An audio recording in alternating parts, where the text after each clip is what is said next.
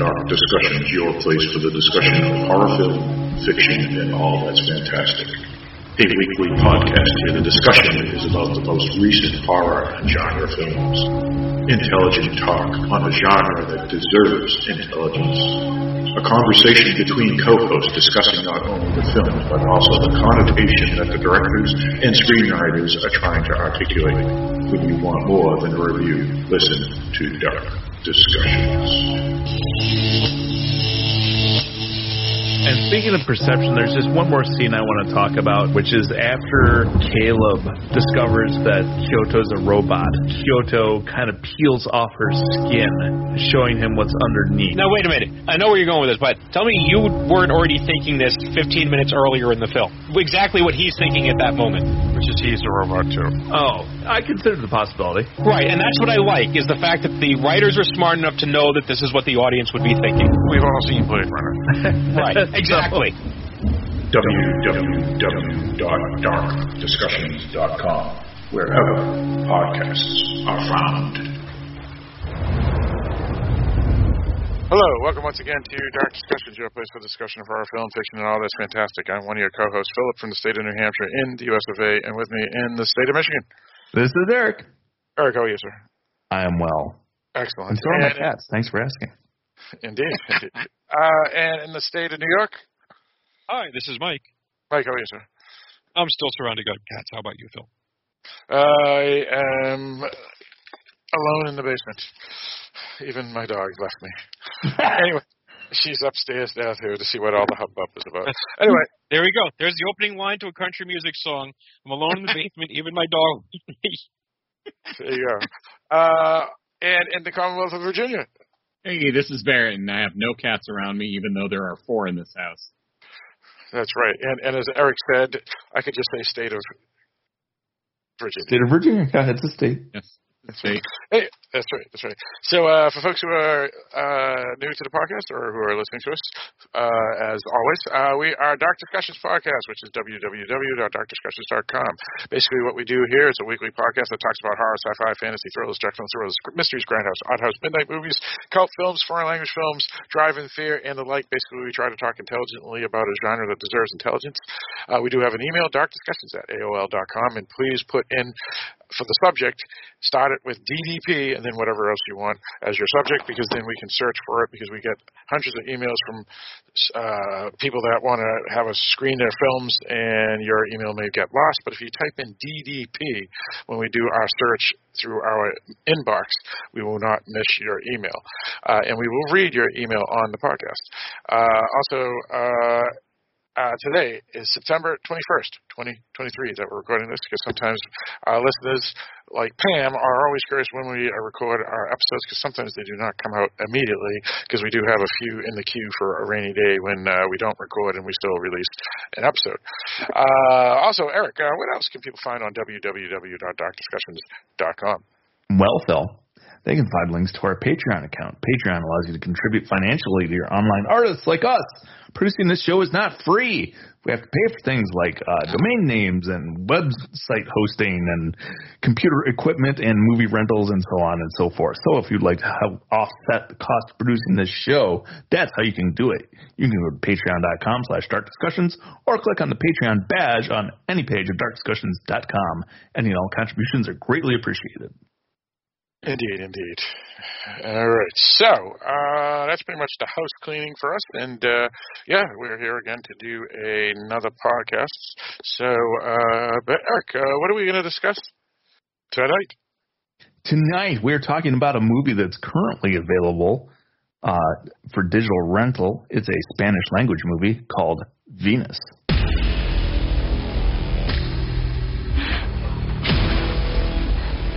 Se ha metido en un marrón muy gordo. ¿Qué coño es esto, Lucía? Ni Dios la ha visto. La chica está ahí. ¿Dónde ha sacado todo esto? Son regalos que me trae ella. ¿Y quién es? La sirvienta. Todos acaban yéndose de aquí. No la escuches.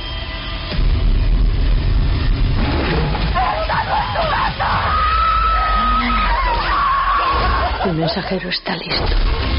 Ya está. ¡Déjala!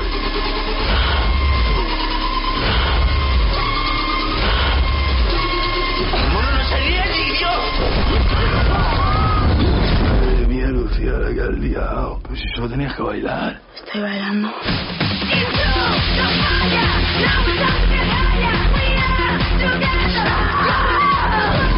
Por fin ha llegado el día.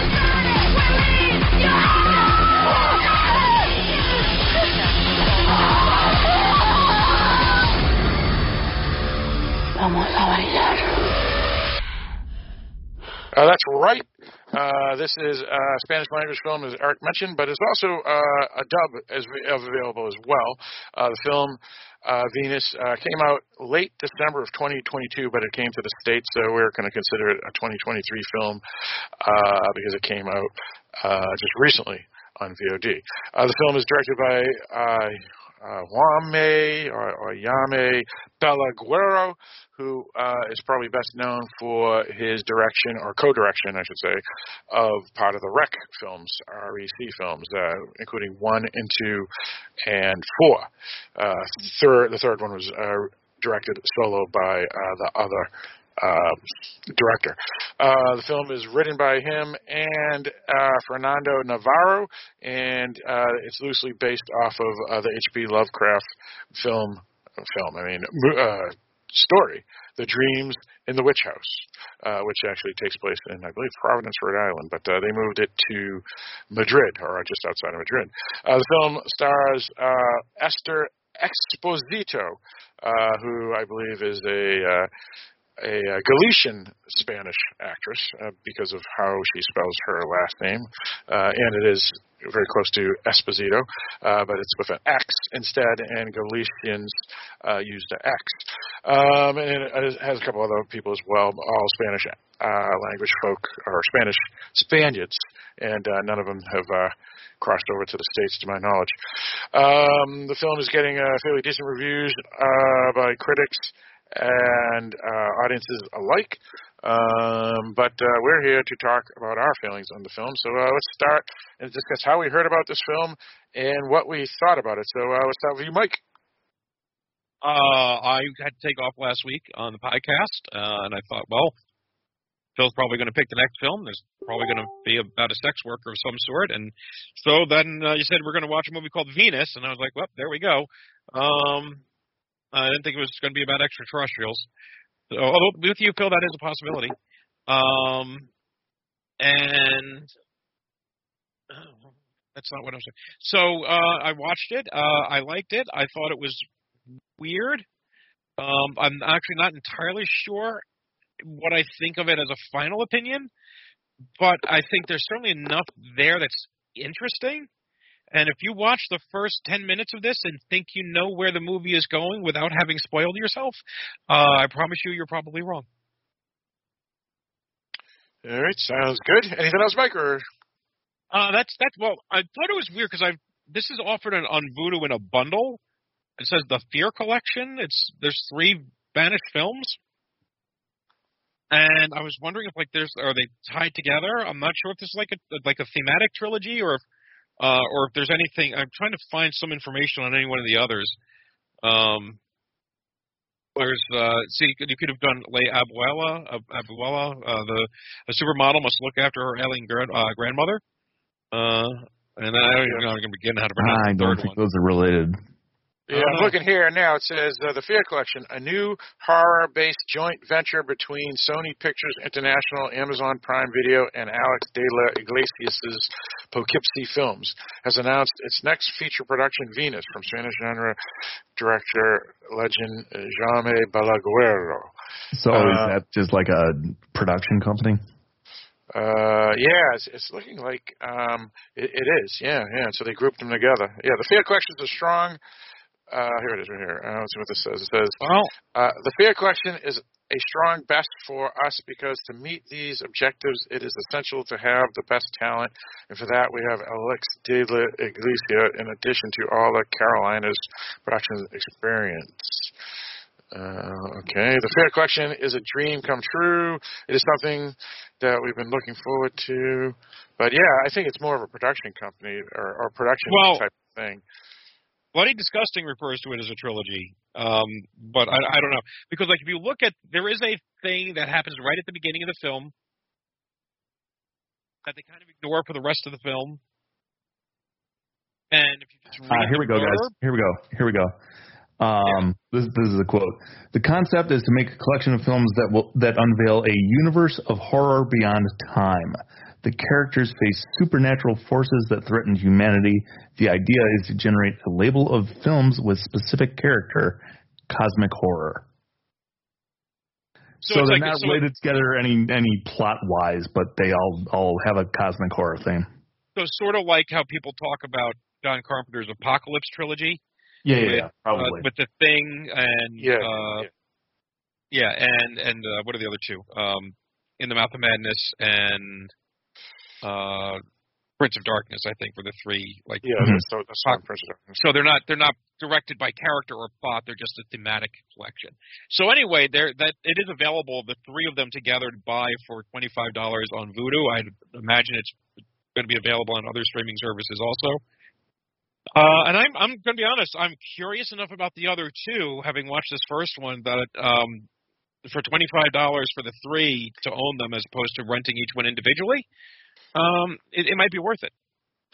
Yeah, it came out September 12th. The, the, all three of the films, uh, uh, uh, surprising, uh, surprise released. Uh, but yeah, it's. Uh, I think, as Eric said, they're very loosely uh, related, but created by the same production companies. Uh, the three of them together.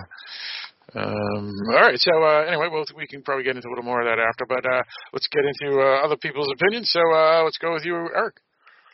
Yeah, um, I kind of had the same thought process Mike did at the beginning of the movie. And I was like, oh boy, here we go. Um, but then as the movie went on, it started to win me over. Um, it was a little weird. Uh, and at, at one point, I was really, really enjoying the movie. Um, and I thought the lead was actually really good. Um, and the practical effects were also quite good. Uh, however, uh, some real dumb stuff happens at the end of the movie that almost ruined it for me. Uh, so, um, I, I think overall I still liked it. I just really wish they hadn't done that dumb stuff at the end of the movie. But but overall, I would I would give it a thumbs up. All right, sounds good. Uh, yeah, for me, um, yeah, I just heard about it like everybody else uh, on September 12th, surprise release. Um, and I saw that it was by the guy that did REC, and it popped up on uh, iTunes. And so I said, oh, here we go. It's, it's, I think I was looking, I, I saw it at the moment. Uh, me and Barrett were, we're, ta- we're uh, just looking for to decide what we're going to do because it was me and Barrett and Sean Fox as a guest host last week, and uh, I said, "Oh, Barrett, here's one right here," and, and I brought it up. Um, so yeah, uh, I actually liked the, the the beginning because uh, I thought it was going to be one of those uh, pulp fictiony dark thriller type stuff. Uh, but as Mike mentioned and Eric mentioned, uh, it uh, switches uh, a bit, and it actually reminded me a lot about of Evil Dead 2 for a bit. Not Evil Dead 2, I'm sorry. Uh, the new Evil Dead, Evil Dead Rise.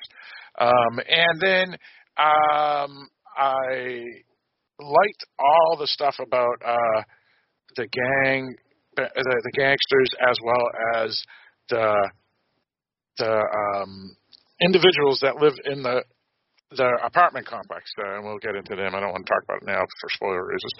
Uh, I thought that was pretty awesome. And then, of course, um, uh, Eric mentioned that the ending. Um, well, that that was probably the weakest part for sure, uh, but it makes sense a little bit too uh, how how they go about to do it. But uh, um, it it is a little weaker than the rest of the film. But uh, all in all, uh, this is a really great film. Uh, it had everything that any horror fan would want, uh, or thriller fan for that matter, because they have, like I said, the gangsters as well as the horror.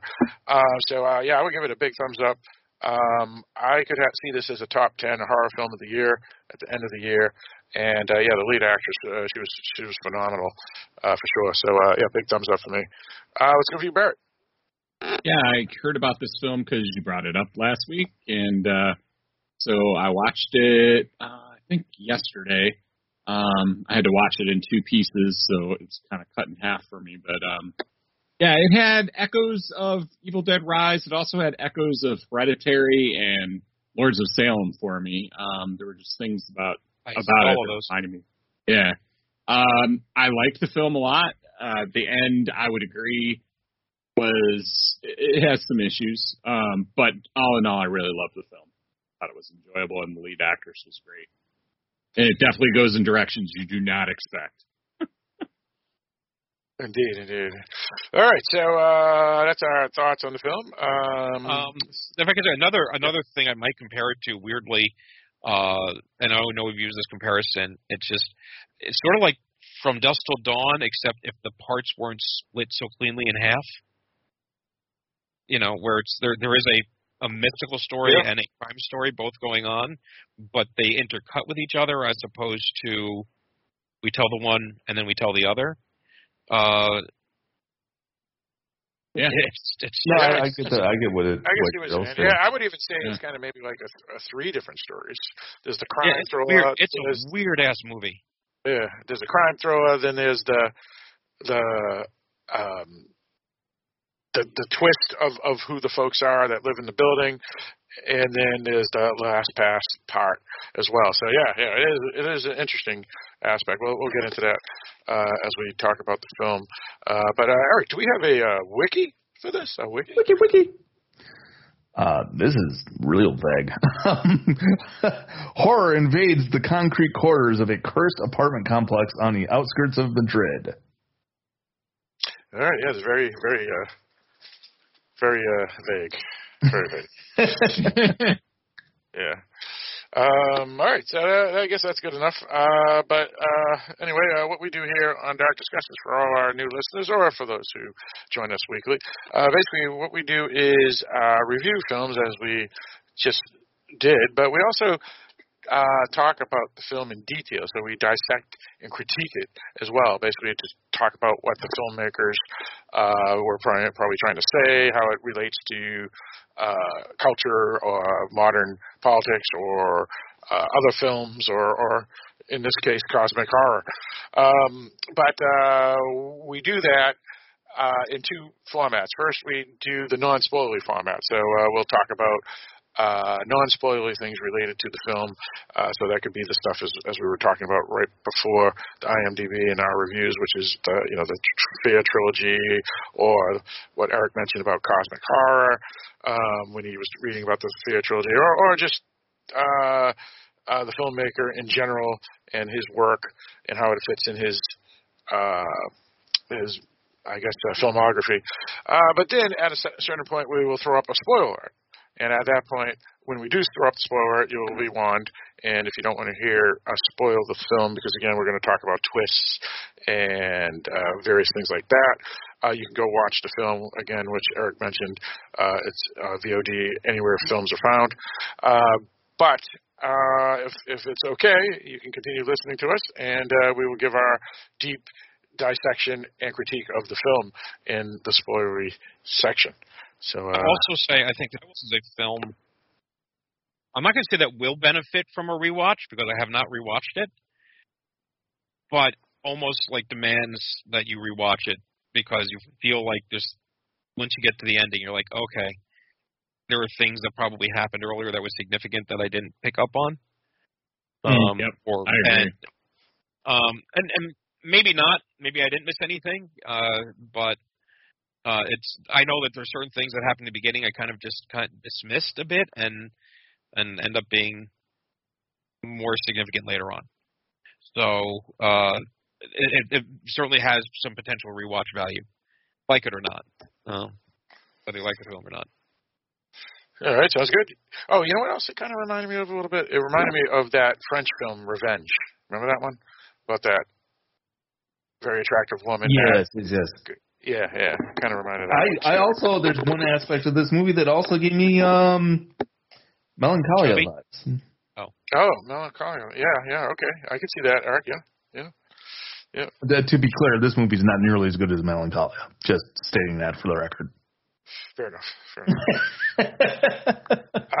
um, yeah, no, that's fine. That's fine. Again, we we were just saying that it has aspects of, of various films, whether it's as good there, or there was one one aspect of the story that reminded me of Melancholia. Yep, fair enough, fair enough. Um, all right, so uh, at this point, we're going to just talk about general stuff, uh, unspoilery, so uh, uh, general things related to the film. Um, so yeah, this is uh, based off of or I should say, uh, loosely based off of uh, the H.P. Lovecraft story.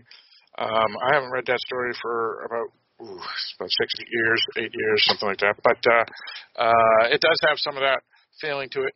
Um, but as you said, Mike, it, it's a strange film because it shows to be a uh, dark thriller, and then switches to kind of of a culty-ish film, and then it turns into a Gonzo film uh, in the final act. Um, so it it's is a got the film. basic story of Psycho. You know, like where you get the the person does a thing and runs away to hide and ends up in a bad place, like way worse than if they For completely different reasons. Yeah.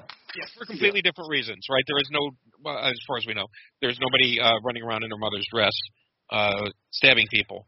Uh, but, uh, but that's like a, a trope in a lot of different horror movies, right? Even, um, I don't know if Psycho did it first, probably not. But the, you know, oh, the criminals end up in a even worse situation than the one they ran from. But the thing that I think is interesting is they don't let go of the crime story. The crime story is still there. We follow the investigation of the criminals to try to track her down. Um, you know, there there there's like that that plot follows through Well- until the very end, and uh, and I don't think I'm spoiling anything with that. Um, Well, Mike, and I, I think that's that that was to the benefit of the film because by having the the uh, mob story stay to the end, it is the main reason why our uh, lead actress, protagonist, or what anti-hero or whatever you want to call her, stays um, where she stays. yeah, she can't get out of the building because at certain points you would think she would want to get out of the building. For example, when she goes to the top floor and finds uh, someone there. At that moment, you say, "Okay, we got to get out of here." Again, because she or she has no cell phone, so or phone at all. Um, the only way to get to the police is to leave the building, but she can't leave the building because we have She finds herself Danger. between a rock and a hard place. yeah, yeah. So you have Yeah, two dangers. You have the internal danger of the building, and, then the external you know, danger of the ba- ba- It building. raises the stakes. Uh, the bears. There's no bears. Stop lying. There's no bears.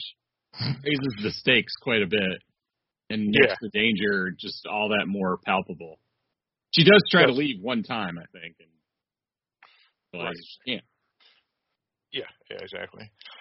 Um, Yeah, and yeah, it just um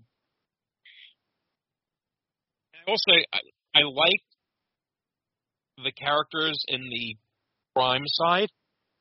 Now I know Phil, side? you're, Oh yeah, they were pretty good. I, I I know Phil, you you're you are generally speaking going to be more the the believable horror, and you I, I I would expect you to like that half of the story more than the the Lovecraft half, but I'm not entirely sure about that.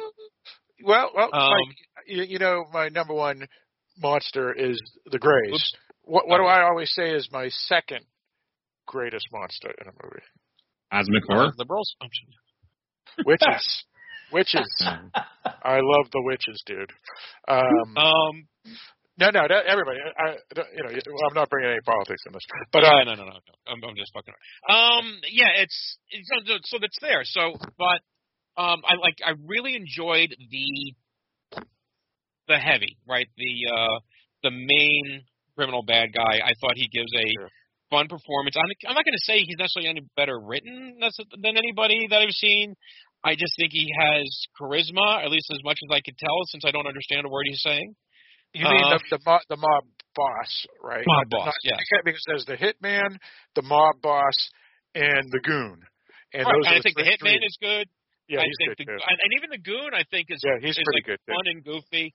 Um, but yeah, it's I I, and I I enjoyed I just enjoyed watching them. Now again, a lot of the the work there is being done by how they sound to my ear, and even though I don't again speak a, a word of Spanish, so I don't know what the hell they're actually saying if it wasn't for the subtitles. And uh, it could be if you're a native speaker uh, that you're watching it going, oh my god, these they're they're so terrible.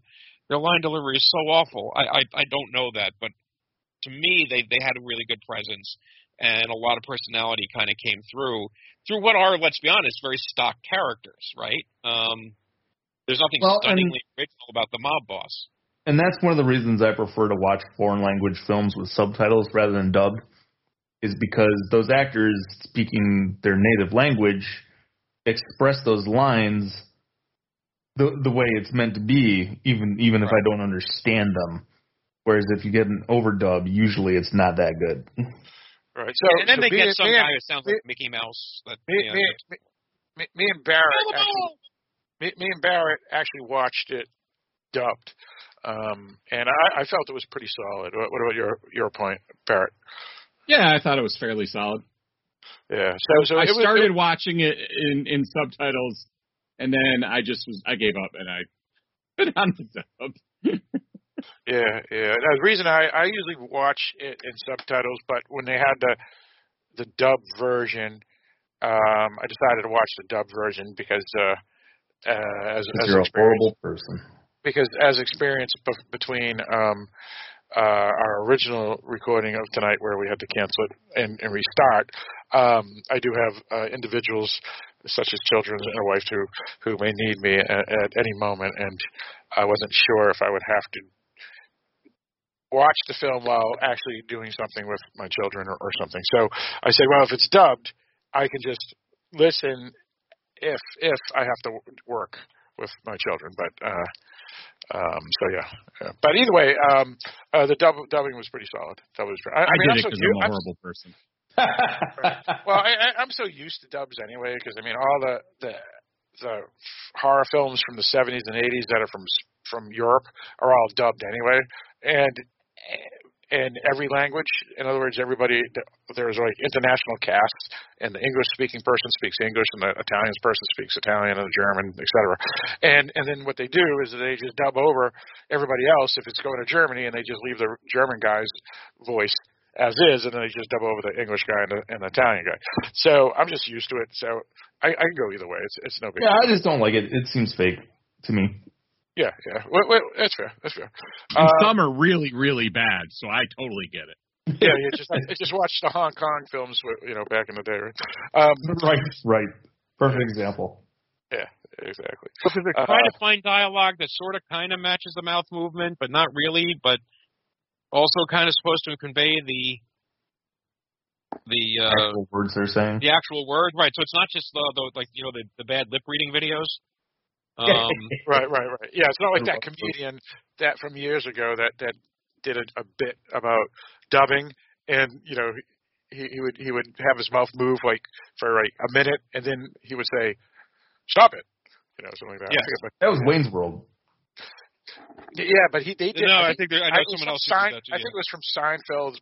That not Seinfeld's. Uh, uh, Rodney Dangerfield's HBO specials back in the day or something. And it was one of those comedians that Jerry Seinfeld and Roseanne Barr and Kinison and all them were on. Um, so I, I uh, can picture it. yeah, yeah, you know what I'm talking about. Oh, Uh, Robert Townsend was it? yeah, I was about to say that. It could have been Robert Townsend's as well. I don't know what happened happened to him, but yeah, it could have been one of He his. became a too. director. Oh, how about that? Um, so uh, let's get back onto this film here, that non-spoilery part. Um, so yeah, it's it's pretty solid. Um, uh, I guess idea of how. In other words, they they they don't have loose a lot of loose ends in the film. Is what I mean because, like they said, that you know they have the the thriller going on with the the mobsters, and they're really good uh, actors, as you said, Mike, and it prevents her from sneaking out of the building because they pretty much surround the building, and then we have other issues inside the building, and and you know we won't get into that until we get into the spoiler section because. Uh, uh, but what it is is she steals money from the mo- not money. I'm sorry, uh, drugs. I think fentanyl or something. I don't know what the hell it is. Uh, Pills fr- of some sort. yeah, some sort of pills. Well, it Uh, blue. I thought it, I thought it, I, blue pills. I thought was Viagra. That's Yeah, right, just what you're used to, Mike. Yeah, it's, it's I'm telling you, I'm telling you, if it's Viagra, you- you're gonna think of it. It's Viagra, and you're gonna see the ending of the film in a very, very different light. all right. So so all right. So so uh, so let's get back into the the film. Um, so she steals all these pills, and we're talking like a duffel bag of films, uh, pills. I mean, and uh, she works at a strip club or a go-go club or something. I don't, know, I don't know what it is, and or, or it's just a dance club, but they have the girls that that are uh, in leotards and stuff and bikinis in in the cages, while the regular people that are customers of the club are, are just partying and and whatnot. And she's one of those dancers that would be in the cages. Um, and so she uh, steals that, and we'll get into what happens and all that. And then to escape, uh, she has to. They find out, and so she has to uh, flee, and she lands up at her estranged sister's apartment building, which is uh, appears to be like a, a low income um, apartment building uh, that's much cleaner than the one in Candyland, but the same same principle. Uh, that's that it's not very uh, used much by anybody uh, because it has a bad history and whatever. Uh, and that's pretty much the setup. Uh, without even getting into uh, what happens to her when she steals the the, the drugs. Um, So, real quick, I want to I want to tell an anecdote because there was a point in the, this movie when this it just brought this memory back into my head full force. And I just started laughing my ass off. Uh, when I was a young man, uh, 19 years old, um, I was on a train going from Minneapolis to Ann Arbor to visit my father for the holidays. And I sat down to this uh, lovely African American woman who was sitting next to me on the train. And uh, I was just talking to her. Um, and I, I asked her what she did. And she said, I'm a dancer. And I said, Oh, ballet? And she said, No. and then I looked at her very long, sparkly nails, and I was like, Oh. so, uh, so at the, there's a point in this movie where. So you uh, so you got her number and so there's a point in this movie where the lead character, who's an exotic dancer, is talking with her niece, and her niece says, "You need to teach me how to dance." And the look she gives her at first just made that memory pop back into my head, and I started laughing my ass off. it was funny. It was funny. Yeah, yeah, because then she has to pretend like, yeah, yeah, yeah, sure, I'll, I'll teach him dance. but but yeah, it's kind of funny because the the the niece, which is probably like eight years old, nine years old, whatever. Yeah, she doesn't know what that means. That Right. Her her, her aunt is a dancer. Yeah. Uh, so that was funny. I thought that was funny too. Um, so, uh, anything else we wanted to talk about that is generic stuff before we get into the spoilery stuff? Um, I thought for a relatively low budget movie, the effects were quite good.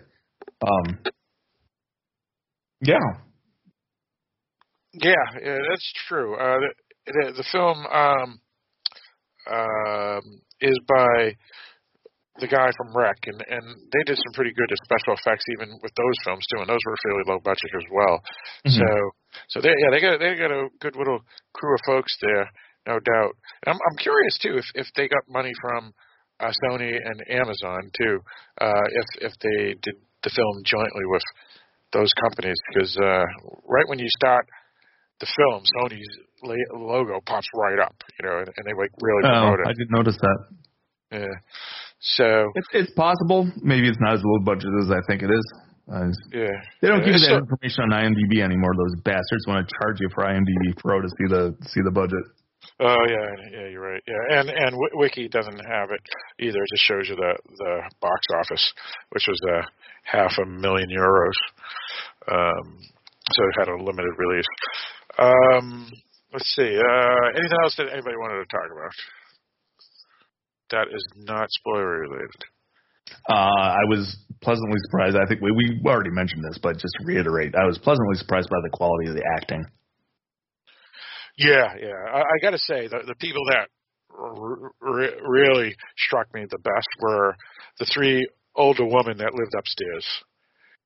They something about them. I will get into them when we get into the spoiler sections, but they were really good.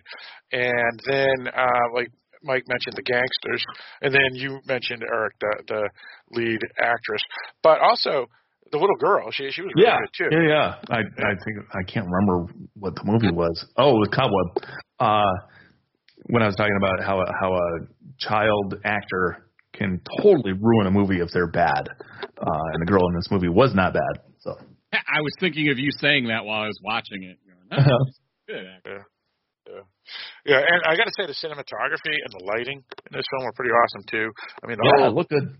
yeah, the whole scene uh, in the back room of the dance club was pretty awesome, uh, lighted how it was, and and they have like this big giant fan that was spinning and the light coming through the the fan and stuff. Yeah, so it, and and they used the typical things that we see in films with the fog to make the light, you know, have have uh, rays in a sense. Yeah, so so it's uh, it's pretty cool. Um, all right. Uh, anything else anybody want to bring up before we get through up the spoiler? Anyone? All right. So uh, at this point, we're going to throw up the spoiler, and we're going to talk about everything and anything about the film. Uh, so uh, the spoiler alert is up. You've been warned, and uh, yeah, we can talk about everything and anything. So All right, uh, what the fuck did I just watch? well, you know, uh, I, I basically exactly. It's not no no no but it it's that's the thing about cosmic horror which i guess it was i don't know if it was invented by lovecraft but i mean he's the most famous for it and Yeah. this is theory based off of his story loosely but the difference between cosmic horror and christian horror is, is that one, they're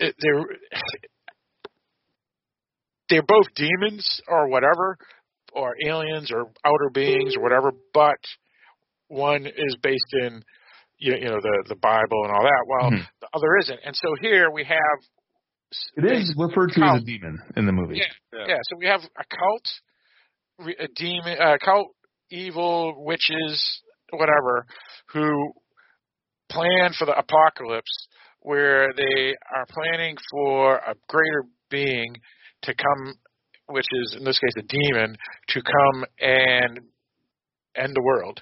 And and and the thing is, is that like if you read other Lovecraft stuff, there's always cults in them. Like uh, the Call of Cthulhu, you have these people down in uh, in in what is it? Yeah, Dagon's another one.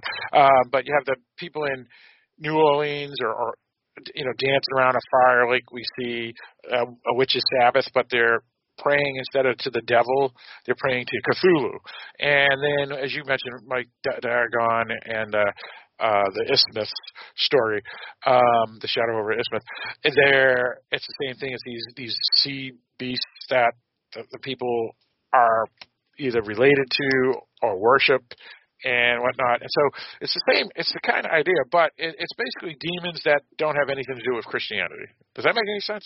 Yeah, I think I think I think that's there's two differences to me. Uh, and uh, again, just to understand where I'm coming from, I'm coming from a, a Roman Catholic background, and that obviously is informing this opinion. Is that because Christian horror films, The Omen, The Exorcist, uh, The Prophecy, these are they are, are anchored in Christian tradition. If you are of that background, which a lot of people in the United States, whether you consider yourself Christian or not, it's hard not to absorb a lot of that stuff. Um, is grounded in a different way. It has a different background. It's familiar. Um, even if it's creepy, it's still familiar. And the other thing is that because it's coming from a Christian background and it's played in that context, there is always a light to contrast against the darkness, whether the light wins or fails. Right? The idea that you can call Father Merrin to to, to try to exorcise the demon. Um, where cosmic horror, it's more alien. You're on less certain footing because you don't have those familiar tropes and familiar names and things to know exactly what the hell is going on. And especially, uh, certainly with like Lovecraft, but you know, you can point to like in the Mouth of Madness, which we mentioned earlier, and uh, the Endless, right? That's another one, a resolution. Um, there isn't that. There is no God in the that I'm aware of in the Cthulhu universe. By which I mean there is no force of good acting against Cthulhu. It's not like you have God and the devil. It's the devil, then the sea devil, then the the fish devil, and the, the tentacle devil, and this other devil, and that devil, and that. It's all devil. It's all demons everywhere, right? It's all bad. There is no force for good anywhere. We're all fucked, and that's the that's the end of the story. Um, yeah, the, and I the- and I think that's what makes it more why it le- lends itself so much to uh, dystopia and nihilism. That's what I was going to say. Yeah, there's two things. It's nihilism, and it's also indifference, because Yeah. some some even say these evil demons aren't really even evil. They just look at humans as indifferent and uh, as non-beings, and so they just kill. Yeah, humans. they're so beyond us that they don't. yeah, They're they, they insignificant. yeah. and, they're- and in a weird way, in this film in particular, it's corrupting. Um, when you look at how it ends, but like I'll think of Color Out of Space, right? There is just a thing that happens and destroys everything it touches or transforms them, but without seeming rhyme or reason. Um, yeah, good or bad, it's you're right. It's absolute indifference. right, this is right. just And- what happens. Right, and and and so even though the devil and Satan and all that stuff is horrific and horrible, the moment you find out the devil or and the demons all exist, you at least can feel okay. If they exist, then I know God and Gabriel and Saint Michael and all them do exist as well. Here, once you find out the demons exist, that doesn't mean the good exists. So it makes it even more, Right. It's a completely different mythos. yeah. So it makes it very much harder and depressing in a way because there is no savior or good force or something you could pray to because, yeah, there's just not, you know, it's just whatever. So, Well, So- and in this movie, I found that um, by the time they actually reveal to you what's going on, that uh, you, they've spent so much time messing with your head in the rest of the movie that you're just like, okay, is this really it? um, because there's several dream sequences. Um, Yes. which are used pretty much for cheap scares. Um, although it is explained in the movie that the demon entity can open a doorway to get into your dreams or what the fuck ever. Um, so, uh, yeah, those dream sequences I don't think added to the movie's credibility as far as relaying information to the watcher. Um, I mean, some of them were really cool, and some of them were really icky too. Um, there's uh, there's a couple of those sequences that might be triggering for some people. Um, but uh, yeah, I, I felt by the time they told me what was going on, I was like, well, all right, why didn't you just say that? They did though. That's the thing. well, not really. Well, here's the. Well, this is it. This is the way. Now, uh, okay. Let me also preface this by saying, uh, I'm in a really busy time at the moment, and I've had very little sleep for the last week and a half. Uh, so I'm not gonna say I was in the clearest frame of mind when I was watching the film because it was like, here's this tiny little window I actually had to watch it. Um, because I thought, oh, finally I can get some sleep. It's like, oh fuck, no, I have to watch the movie because I'm not going to be able to do it in the next 48 hours. So I watched the movie, and I'm pretty sure I didn't miss anything, but I could have.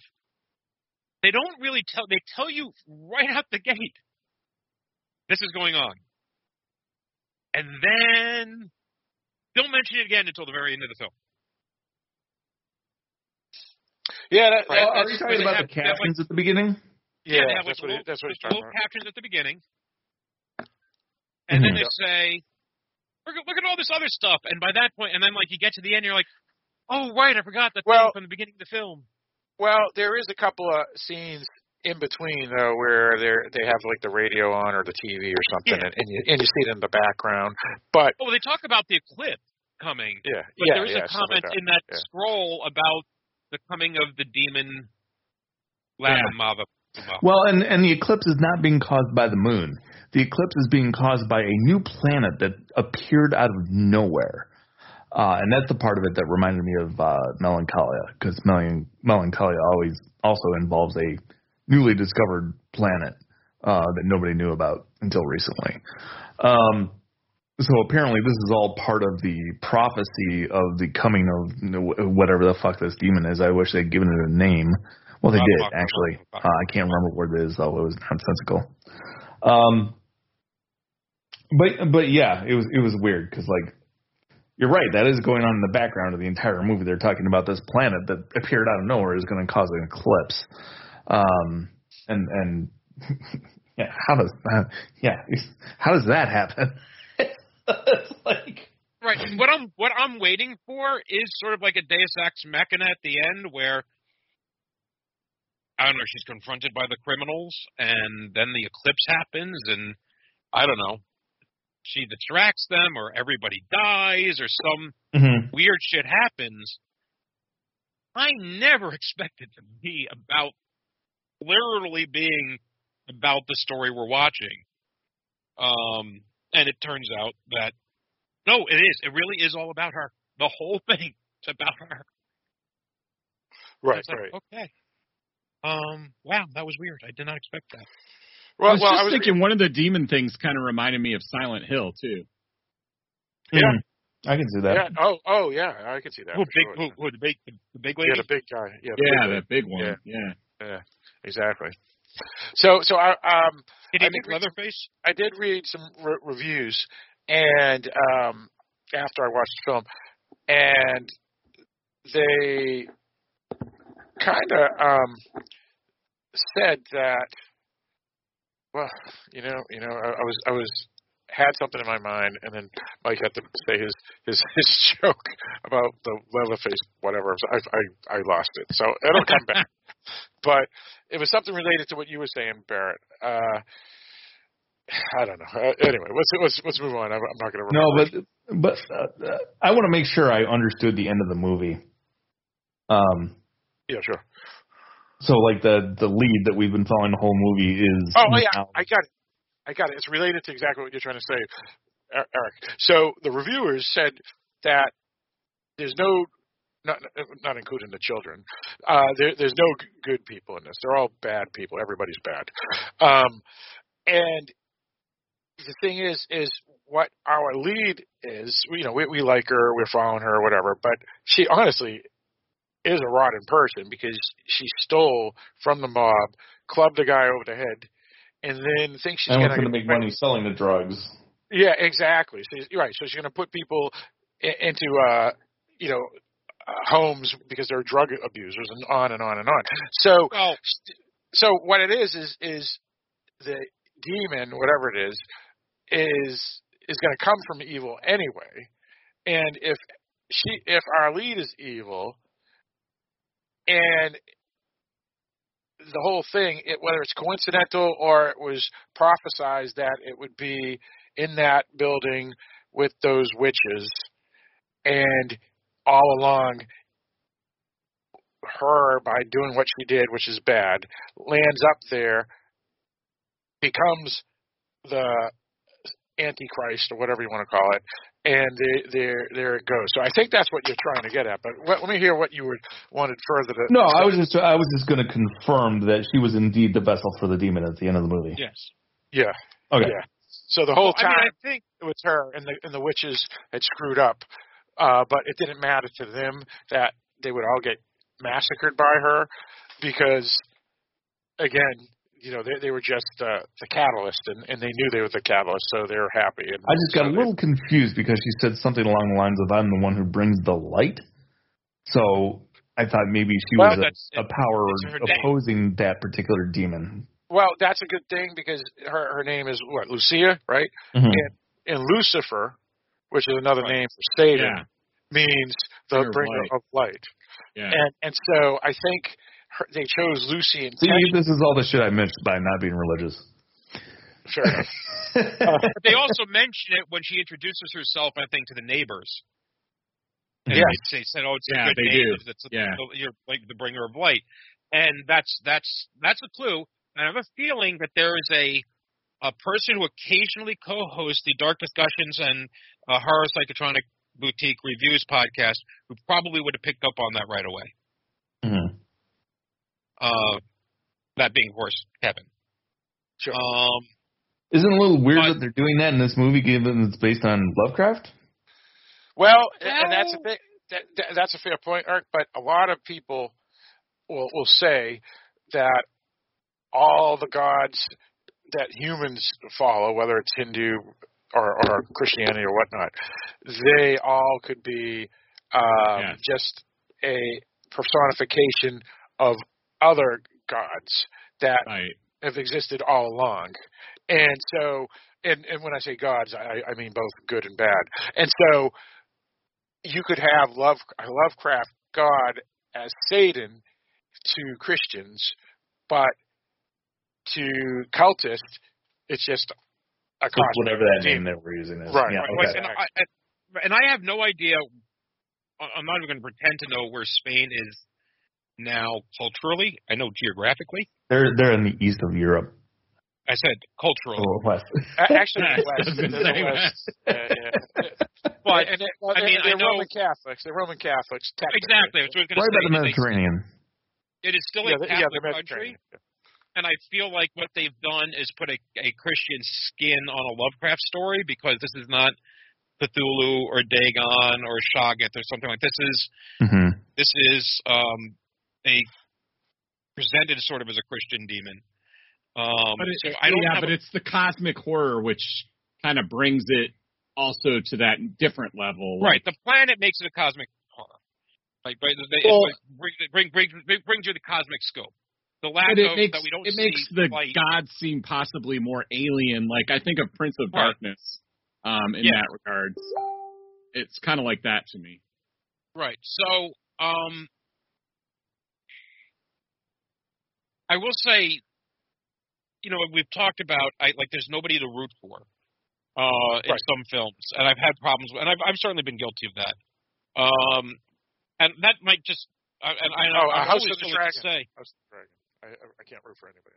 But anyway, continue. Uh, uh, well, okay, but I, I, but I, I'm always willing to say that I found like when I find characters unlikable, um, I'm always willing to admit that that could just be a me thing. Um, and obviously everyone likes things, and so usually when you have a good product, everyone has a different favorite character. All the characters are likable, even if they're horrible in their likableness. Um, I think there are likable characters here, Yeah, like even Cersei's. if they're bad people. Yes, and I agreed. think Yeah, I would concur. And I, would concur. and I think you do have a spectrum. Everyone's on a spectrum. From on the one end, you have the who's a good boy, you have the good boy, and then all the way on the other end, you have the Canadians, and everyone is somewhere in between those two extremes, right? And her, uh, Lucia, like, okay, yeah, she stole drugs that people were going to buy and take anyway. The question is, who does the money go to? But she's who's she running off with? She's not running off with a saint. She's not running off with Robin Hood, who's stealing from the drugs and giving to the poor. She's just running off with a two-bit drug dealer who wants to be a three-bit drug dealer, right? um, so it's not even like she's he, he's her knight in shining armor. No, He's he's, just- not. He's She definitely basically- not her knight in shining armor. But I also can't fault if you're stuck in that life and you see later the way some of the girls are treated, admittedly in an extreme situation. I don't imagine, you know, that they're being interrogated on a daily basis, but I can also see that they probably live their life at the mercy of the thugs and the goons, and I'm sure they have to do a favor here or there.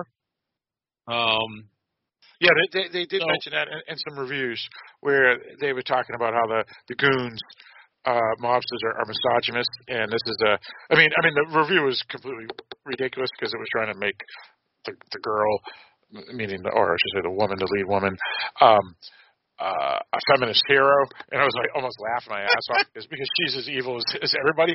But well, I would say she's but- as evil. I mean, she didn't. no, no, like, no, go no. She's not as evil, but she, but, but she is she is bad, and and technically she would be evil if she sold all those drugs and people died of those drugs. She would be indirectly responsible for all their deaths. But she, yeah, she's not a she's not a cold blooded killer like the the mobsters. But the point is, is that they were trying to say that the mobsters were uh, most certainly misogynistic in a sense because yeah, these you know like when he is the lead mobster is, is interrogating the three women that work for him, he, he's kind of degrading to them in a way, right? Mhm. So it, it, well, it he's degrading to them. The drug addict. It's not like if it, this is the only bag of drugs in the, in the world that, that exists. They're, the drug addicts are going to get their drugs one way or another. no, no, um, no, this, no, no. That this movie was better than that, Mike. those drugs were the Chinese mob's drugs, and they had to get them back because if they didn't, then they're going to have a problem with with the triads. And so they need. So this this made sure to let us all know that no, no, they, they can just get other drugs. They can't. This is the this is a lot of drug. This is like No, millions. no, no. Of I said that, no. The drug addict. The They addict's going to get it no matter what. oh, From oh, somebody. yeah. There's Oh, always right. more suppliers. Oh, right, right. And, but but, and at no but point, you want at to no be the point one do we that get the sell sense that soul. she steals the drugs, knowing that she's going to start a war with with between the between the gangs that a lot of people are going to end up dying. Um, I'm, I'm, and don't get me wrong. just- I understand it's, pure, drugs, it's purely rationalizing her selling these drugs to people. But there are also people who say, "Hey, fuck it, adults make their own decisions." I think it's a her her her morality is way but way more defendable than anyone in this movie except maybe the child. Yeah, Right, well, and the mother. Well, the child's mother, probably the child's Right, mother. and and and she's good to the child, but even if she's doing this, she's likable. The the the the bouncer, the bodyguard, whatever he is, the thug, Yep. whose name I'm forgetting, um, who who she maces in the beginning. Yep. He's a scumbag. We all know he's a scumbag, but in a weird Yeah. way, he's a charismatic. He's a charismatic, like douchebag scumbag. Like I, I find him fun to watch. I also find him fun to get watch him get maced in the face.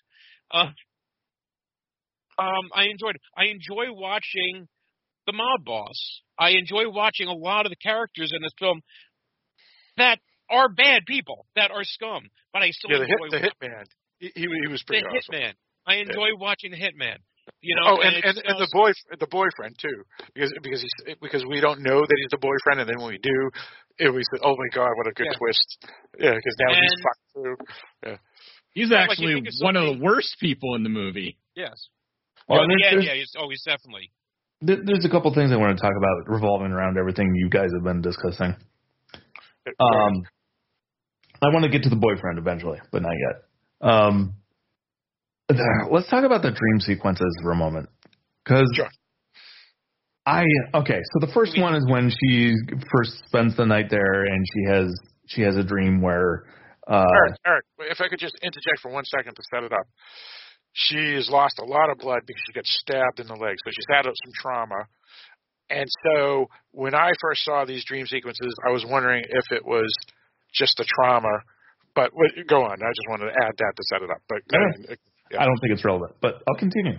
Um, so the the first dream sequence, she has she hears something up in the vent, and climbs up on the table to see what it is, and then somebody pushes the vent off, and a whole bunch of cockroaches come crawling out, and then that uh, I believe it's the you only get a quick glimpse of it, but I believe it's the same monster thing we see at the end of the movie. Um, starts to crawl out of the vent, and then she wakes up. So that's dream number one. And then dream number two, I think, was when she was looking at the cut on her leg, right? Oh, and the bugs come out. Yeah. And a, and a whole bunch of cockroaches come crawling out of the cut on her leg. That one creeped the hell out of me. Um, oh yeah. Oh yeah. Icky, icky, icky. Uh, I already don't like cockroaches coming out of a wound. Yuck. yeah, yeah. Um, and then the third one was, and this is where I'm starting to get because it's all muddled in my memory now. Um, was the third one when uh, the mom comes back? I think so. Yeah. Yeah. Yeah, yeah. And yeah. she's What- Puts her what- head she's like, into the have you been?" wall and She's like- stuff. And she says, "I left because the child is evil." oh, that's Yeah. right. Yeah, yeah, yeah.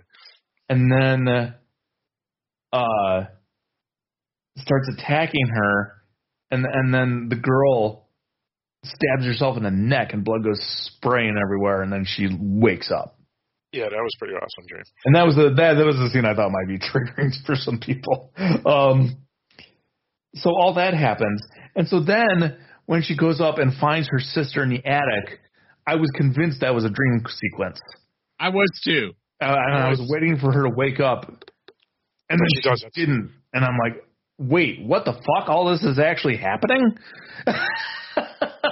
so, I mean, it really, uh, I mean, now that I'm talking it out, it really did a pretty good job of setting me up to. Well, well, you know what? What was actually going on?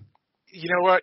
I none of that really bothered me. Be, for some reason, we're getting an echo. But uh, none of that really bothered me, and I'll tell you why. Because when we go to the birthday party, so there's a a girl that lives upstairs with these three older women. One, I think, is the mother. One's the grandmother, and one's the great grandmother, or, or something like that. Or, or it's two aunts and and the grandmother or something.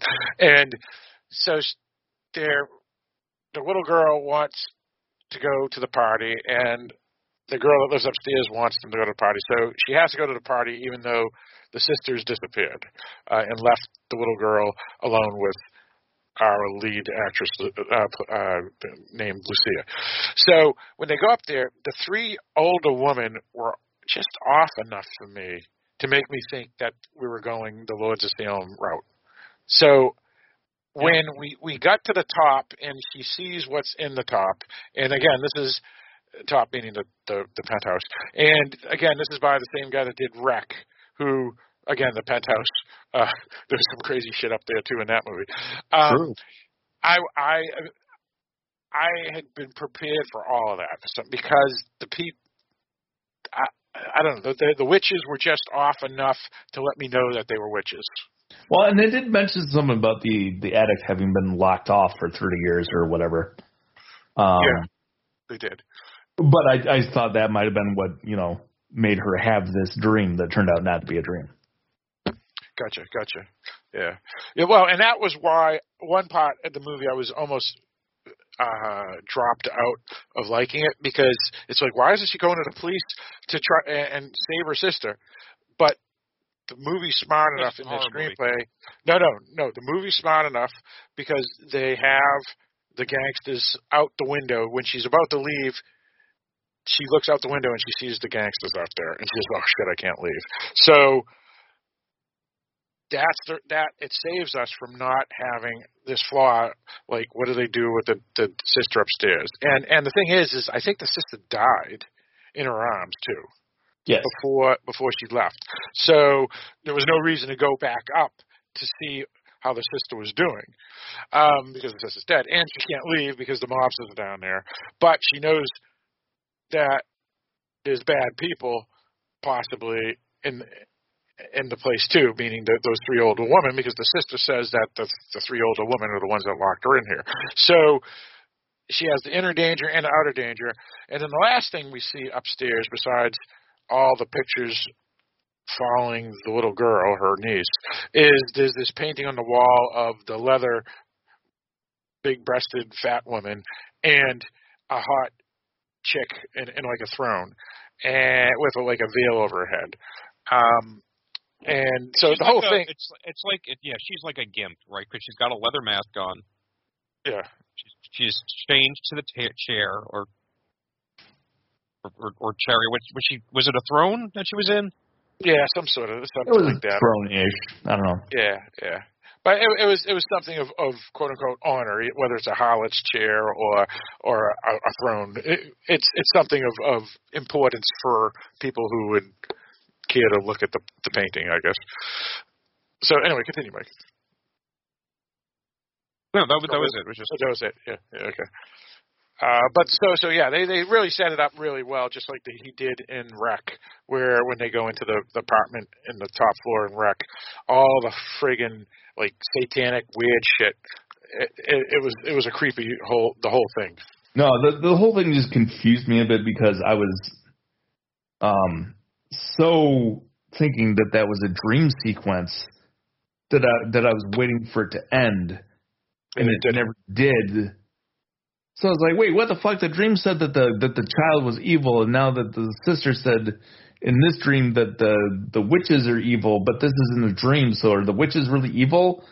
I, I guess so Well- because she's got her throat slit. Yeah, and chained up. Also, Eric, um, to make it even more creepy, is the niece keeps on getting things, uh, gifts in her dreams Right.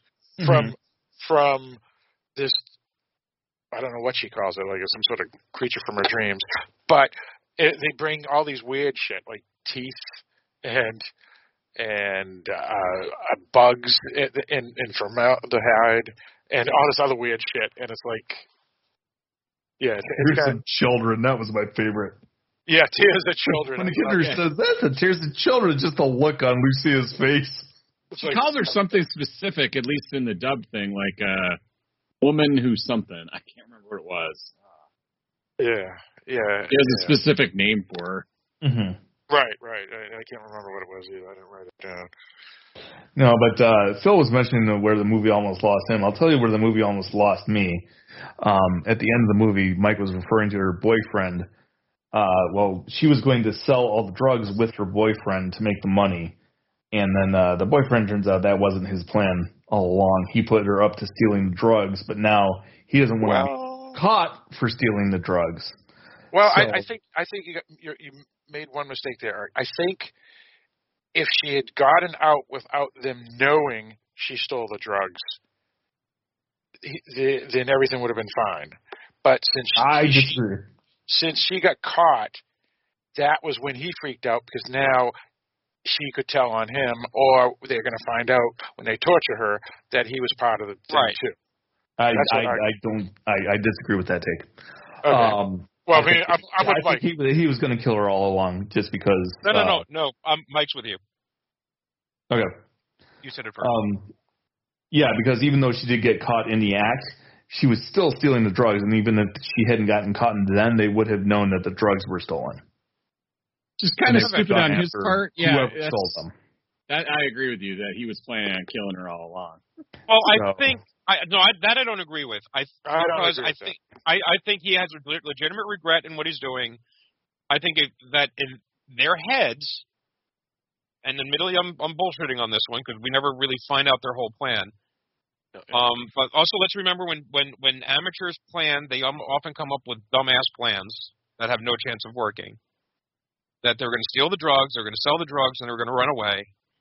And it's very possible that because it's you're dealing with Spain and you're dealing with Europe, there's a lot of other countries they could have gone to that may have may, may have made it easier for them to get out of their It, reach. it in doesn't matter. You guys are distracting me from the point I was trying to get to. That's what I'm trying to do. Okay.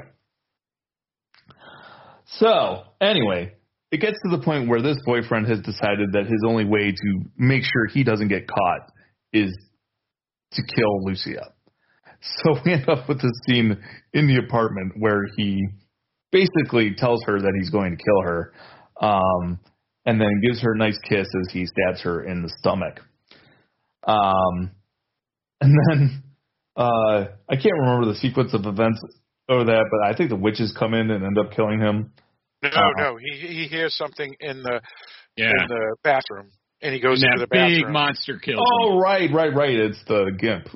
Yeah. that kills him. I forgot about that. Uh, and then the witches come in, and one of the witches uh, stabs her again, and this time like pulls the kno- knife up her midsection. Um, so she's like on the floor, bleeding out, and crawls into the bedroom and gets up on the bed and goes into the girl's little keepsake box and finds the staple gun and some duct tape. And as soon as she held those two things up, I was like, "Ah, fuck! Are we really doing this?" We're doing Prometheus. We're, we're, we're doing we're doing revenge. We're doing that. Well, honestly, I think she survived more because the demon was starting to inhabit her than from what she did. I didn't get that until later. Well, I don't think. Um, Well, here's the. I don't think you could get that then, right. and I don't know that that's their intent, Barrett. But that's how I would rationalize it to make me not hate that part of the film. Well, and and and what what it was presented to me as is that she stapled herself up, then duct taped herself around her midsection, then took a bunch of drugs to get superpowers to take out the witches. Right. And I'm That's like, exactly- what the fuck is this? Right. Well, Well, I this is think when you the just- movie I goes gonzo. I don't. I don't know why you're you're what you're asking because you summed it up perfectly. I I That's just exactly like what that was. that. That's exactly the kind of unbelievable bullshit that drives me crazy. Right. Well, that that's the thing is that the movie I think I intentionally wants to go wa- wanted to go uh, B movie madness. Well, it certainly did. Just Um, similar, similar, similar to as Mike. And honestly, it got Dust me back Dawn. on board. Dusk Till Dawn. Dust Till It got me back on board after she got inhabited, and then with the end with the mobster, I was like, all right, I can, I can, I can deal with that. But the, for that, for that five ten minutes during the Gonzo part, I was just like, this is so fucking dumb. Well, you know, The, and- re- and- the reason I saw it at that point was because I assumed that she died. Because Mm-hmm. when that woman cut her up, there's no way she could have gotten up. That's what I'm saying. So to me, I was thinking, oh, well, maybe she's the one that's going to get possessed. And That thought never even crossed my mind until it actually started to happen. that's what Yeah, I thought I- while I was watching it. But that's just me. Yeah, I no, that was pretty good. That you, you got that part. yeah, my my problem with it, and so again, go the, from Dusk Till Dawn. From Dusk Till Dawn goes from a Yes, yeah, I- straight straight crime drama to Gonzo, i almost like it's flipping a switch, and they introduce it with it going Gonzo, with Cheech Marin giving his little pushy speech, right? Yes. It, there is a yeah. he is he is standing there waving a checkered flag to let the audiences know they are not in Kansas anymore. They're in a completely different thing. Now, admittedly, by this point in time in the film, we've seen uh, Kitty McLetterface right drop down out of the ceiling and crush the guy's head, right? So, right, right. um, so we so already know. that, yeah. that, there's a big that's a that's a flag. That's a flag. I don't know if you noticed that you're now in weird shit territory. Um, but it's still it's the stupidity of being a fan of speculative fiction. Is that we ha- is that s- you, we all have lines,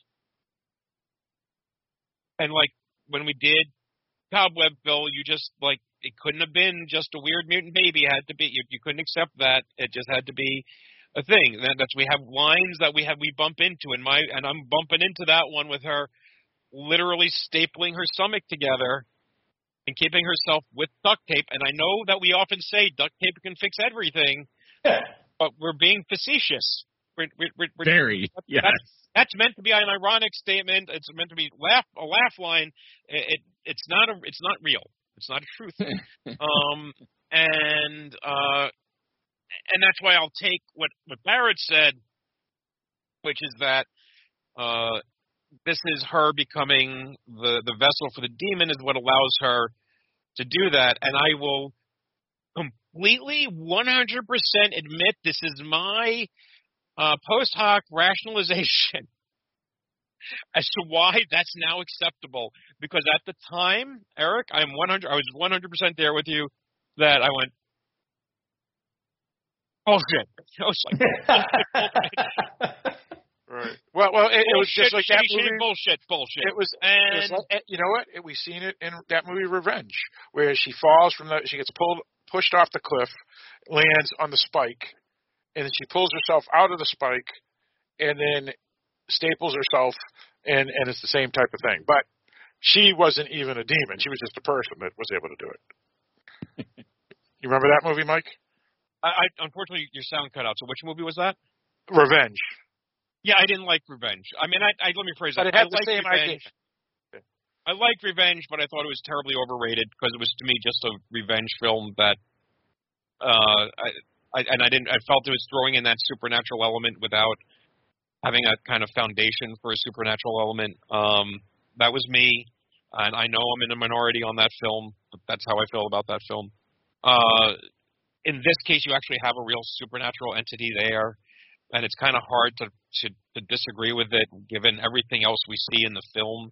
You know, what about, uh, what about what about the scene where the hitman goes to the fortune teller and she predicts and knows exactly that I mean, exactly. right- No, that's that's that, that's what I'm saying. This film, unlike Revenge, this film has the, the supernatural elements kind of seeded through it. right, right, Especially once you're basically smacked in the face with, no, no, no, supernatural is, is, is a real thing, and you go, okay, um, so you can buy it, and and you're, you're being told it, and it's um, it's so that's the world that they've created, and and it does start out with oh hey, demons coming. You know, in, in black and white on the screen. Um, there's a new planet appearing. That's the for the the, the uh, foretells the coming of the demon thingy and and and whatever whatever. I remember what the the scroll was at the beginning of the film, but it basically is telling you that this is a portent of this the coming of the of this demonic being. So you can't say that they were hiding it, right? That they were hiding the fact that there there might be something otherworldly entering in the film. It's right no, there. they certainly did put out an effort out to confuse the living shit out of you before that got there. Oh, um, I I don't disagree. I'm saying, like I said, well, part of the reason why I think this is a confusing film, uh, and uh, I, that doesn't necessarily mean it's it's it's bad, is because it is so unconventional in the story that it tells and how it tells it. Well, I think it, I think the, the that good, confusion is intentional on the part of the filmmakers, and and Right. I'm, I'm not I'm not mad about it. It just made me harder. It made it harder for me to process the movie. which is again where where I think a rewatch for me might be in order. Uh, I because I, it, this really is a film where I'm watching it, and it, maybe if I was more awake, maybe if I was more paying attention, maybe if I hadn't been involved enough in the film to have completely forgotten the the scroll at the beginning and not just the the eclipse that's constantly being mentioned in the background. Maybe if you Um, had taken that ayahuasca. Yeah. But uh maybe I, now now I've got a proper frame of mind for what kind of movie this really is. I will watch the rest of the movie with a different eye, and things will come out. I mean, I'll have a different appreciation for it. But while watching the film the first time, and you just see, it's like, oh, for cock's sake! I mean, she was split open stem to stern, right? He was like, there wasn't. Look, if it was just stabby, stabby, stabby in the belly, all right. You know what? I gut wounds you can take a long time to die from. I'll buy that. for a dollar. The stabby, you should, you should, you know, the, the, the, the inside cut. You know, that's. Mhm. Uh, yeah, yeah, if no, it was the, no. just the first stab from the boyfriend, okay, fine, whatever. but but the way that woman just intentionally No, drew that it was- knife up through her midsection, it was just like Yeah, she meant to kill her. Yeah. for sure. Oh, well, she even she even says your uh, your part is is over now. It rests or Mhm. something Yeah. like that. You know? reminded you know what it reminded me of uh of uh Drive when when uh uh the the guy that was in Breaking Bad gets his his uh wrist slashed and and uh Shandling or I think it was the actor goes it's it's it's over now. Just just just just relax. It's all over. It's all it's it's good. It's all over. And and and it's like that's what this was kind of like. And I was like um yeah you you figure you know they were going to go elsewhere. But then yeah I mean it goes into Gonzo territory. But once the film's over it makes all sense how ridiculous that scene was because she was the demon all along basically the vessel for the demon Well, I, I still need some clarity on when the inhabitation took place because well I she don't, I don't think she was there yet. no, it didn't matter. She was the she was the one. She was gonna. In other words, she was draw. The picture of the hot chick on the wall up in the penthouse was her, right? So she was. I, I don't think being in a prophecy makes you immune to harm. I see your point. I see your point, but you know, That might have been part of what made her into what she was, and it was necessary. yeah, right. Uh, all right. You, you guys are clearly more willing to buy into it than I am. Well, well, it depends on, on you, fine. you know. That's well, fine. you got you got predestination, right? uh, Which is a, form of Christianity, which says that everything that we do, and uh, Yeah, I There saw Nick Cage movie.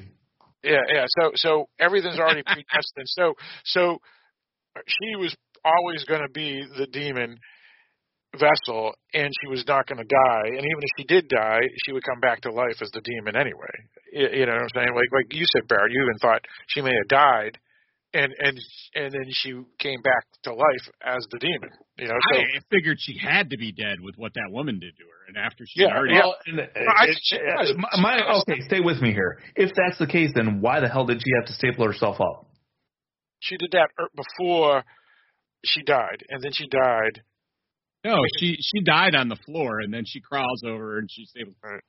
But I but then she dies. Then she dies again, Barrett, right? Because she she passes out on the the bed, and Well, that and, could be. I don't and know. she could have Maybe. died there too. Yeah, I mean, I don't know. You know, it's, it, you just don't know. But And it, and if she if she was inhabited by the demon, then why did she need to take the drugs? Maybe Yeah, the that's- demon just wanted the drugs. I don't know. right, yeah. So so yeah, so yeah, so you're But right, anyway, Er- Eric. let's agree to maybe disagree with this on and move on. Yeah, Yeah, so maybe yeah. she wasn't she wasn't dead. You're right, and and yeah, exactly. I don't know, but That's just way- how my crazy brain works. But you know, I can see it your way too. So yeah, yeah, I can see it either way actually. Um, and and again, you know, the movie was Gonzo at that point, so did, does is there really a point, right? I mean, I mean, one person said, "Oh, this is a feminist movie." She's a feminist. I was like, "Oh my god." Yeah, so I don't get that out of this movie at all. no, no. So so you can take whatever you want, and maybe there, there's no meaning to the film, right? And And guess what? The men are misogynists. They exist. That's right. Yeah, yeah, and, and people steal drugs and and, and whatnot. it, it, it happens. Yeah. Yeah. Yeah. He was at eleven. yeah, exactly right. Well, Uh, go on, Mike. yeah, I mean, look, I I could totally see the beginning of the film. I think this is a case, and I've probably been guilty of this uh, in the past, where you think the film is going a certain way, and you become beholden to that is what the film is, even though you're making a judgment before all the cards are on the table. Yep, yep. And I can certainly see how you have. Uh, is she a sex worker? I mean, would, would we call her? Is she just a dancer? I don't really know. Um, got the, She's probably both. You know. Yeah. I mean, in all, in all, in all reality, um, she may not even be a voluntary sex worker. She may be a uh, she may be a giving favors because you know so that she doesn't get beat by the bodyguards or whatever. Um, I'm Or- sure or- she She definitely or- doesn't want to be doing it. yeah, she definitely doesn't want to be doing it. She definitely, uh, maybe she, I don't know, she doesn't want to be there doing that job for those people. and, And, and, exactly. and like and like everybody else, you know, whether she likes the job or not, you know, she's waiting to win the lottery, right? And and this And is her chance to win the lottery. Yep. and she takes the matters into her own hands, and she takes the bully, sprays him in the face, beats the crap out of him. She outsmarts all. The, she's being pursued Well- by men, by She has to evil men, right? Yeah, yeah. All the men we see in the film, I think, are bad guys. I don't think Yeah, we but, see but but then you have the witches that are as bad. Every everybody. But that's what I'm getting at. And then she goes off and she finds a haven with a sister who has a daughter and no and everyone who lives in that building looks like they have a vagina. So clearly that's and that's her sanctuary. So I can see someone watching this film for the first 20 minutes or so going, "Ah, feminism. Total feminism. This is a feminist movie." Which, which Oh, still makes no power. sense to me. Which still makes no sense to me because she's stealing drugs. You know, so it's like, how is that feminism? stealing drugs from the bad people. But, but and- and- but she's doing it for bad yeah, reasons. I get, yeah, I get it. I get it. But well, she is is is she's stealing it to escape from these assholes, Oh, I see what you're saying. Yeah, right? yeah. So I can see that that's it. That's not the then you have the to- real reason, though. If, if they saw that, they're just insane. But anyway, Then continue. you have to recognize that number one, uh, the witches who are murdering other women, Torture and- them, too. and and these are these are not your Children. These are not Yeah, your, children, your too. children. Well, I mean, they're not all and bad. men, and But- men too. By the end, and Yeah, every- they are not. They're keeping a woman like a fat woman with a leather mat. I don't even know what the fuck that's about. Um, and they're killing people. And, the, like, and these these are these are witch witches. These are not your, you know, those those people. Those witches are really good earth loving types of people, and they're just no. part of a. Yeah, these are, these are not Wiccans. No, no, these are not not Wiccans. Wiccans. These are fucking witches. Witches with Yeah. a capital. Fuck you, right? Yeah, That- yeah, those are well, witches. well, uh, yeah, uh, uh, And- Lords witches. Right. And and it turns out our heroine, not not that heroine, our, our lead woman that you're rooting for is the incarnation of a demon come to bring hell on earth. Right. Which means they're gonna she's gonna kill as many women as men. So I'm just saying, I'm just saying the metaphor falls apart pretty fast.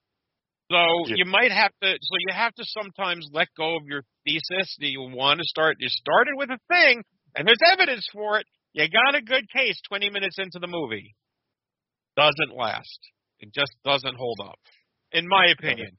And um, if you, if somebody out there, like if Amy wants, uh, Shoots Ray wants to go out there and write an essay about how I'm completely batshit crazy, and that this is why uh, a woman being the first, the, the the the incarnation of all evil in the world, is a feminist message. Okay, go ahead. I'll I'll listen. Um, I'm just saying, I'm from from my from my particular point of view, it's a it's it's it's a it's a bad metaphor. It's a bad interpretation. Yep. No, that's fair. That's fair. Yeah, yeah. Because I, I just saw bad. Well, this is all Phil's fault because he's the one who goes and reads these stupid reviews every time. I, I, I just oh, like yeah. pointing out how Can we- people uh, are, stu- are stupid, Eric. I just Can- can Don't we- read can them can and we stop just- wasting our time with this shit. Can we can we just throw this into the pile and and into one into a new meme yes, But- yes, we can. for, for, for like reviewers suck or fuck reviewers or you know on on, Well, on not I mean all of Eric's them, though. ah, Well, they're, 'em they're, they're people, so they all suck. That's fair. Uh, or or or or some of them are AI reviews and those reviewers are wonderful. Indeed. indeed, indeed. Um, Tell Mike what to do. He's your bitch, AI. so, uh, um, No no no loyal bitch. Oh, sorry. Yeah, he loyal Thank bitch. you. Thank you very much. I want to get it straight here. Oh, I agree. Um, so yeah, yeah. So, so I, I was surprised that they they took out the um the hitman like sixty minutes and sixty minutes, yeah, sixty minutes into the film or so, and his death was was even if it wasn't dramatically over the top, it was like, oh, he's he's caught so bad, he's done. And so that, that was that was that was one of the best lines of the film when she goes, "I'm the owner of the building. I haven't heard of you." And then it's like, "Oh my God, they are witches!"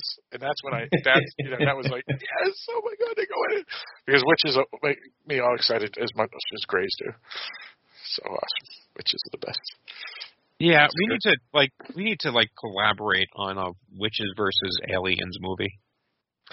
I think that's Well, what The, produced by yeah, Dark I, I don't think that's been done. right, right. I don't either. I this can't was think close. of anything. This was close because it had extraterrestrials, something or others, even if it wasn't the Greys, and it had witches. So it was, it was, it was, it hit close. It was, it was almost all the buttons. yeah, yeah, and it had a, a, a- a pretty attractive lead, which almost everybody said it in the film. Uh, we're looking for this really good. Oh, looking yeah. One. Or, or, or the witches would say, "You're very attractive." Well, everybody would say it. It was kind of funny. Was, yeah, so you noticed that too, Mike. It's funny that they said that. Um, now, uh, Well, and if we go with your uh, naming convention theory from earlier, that means that beautiful women are the devil.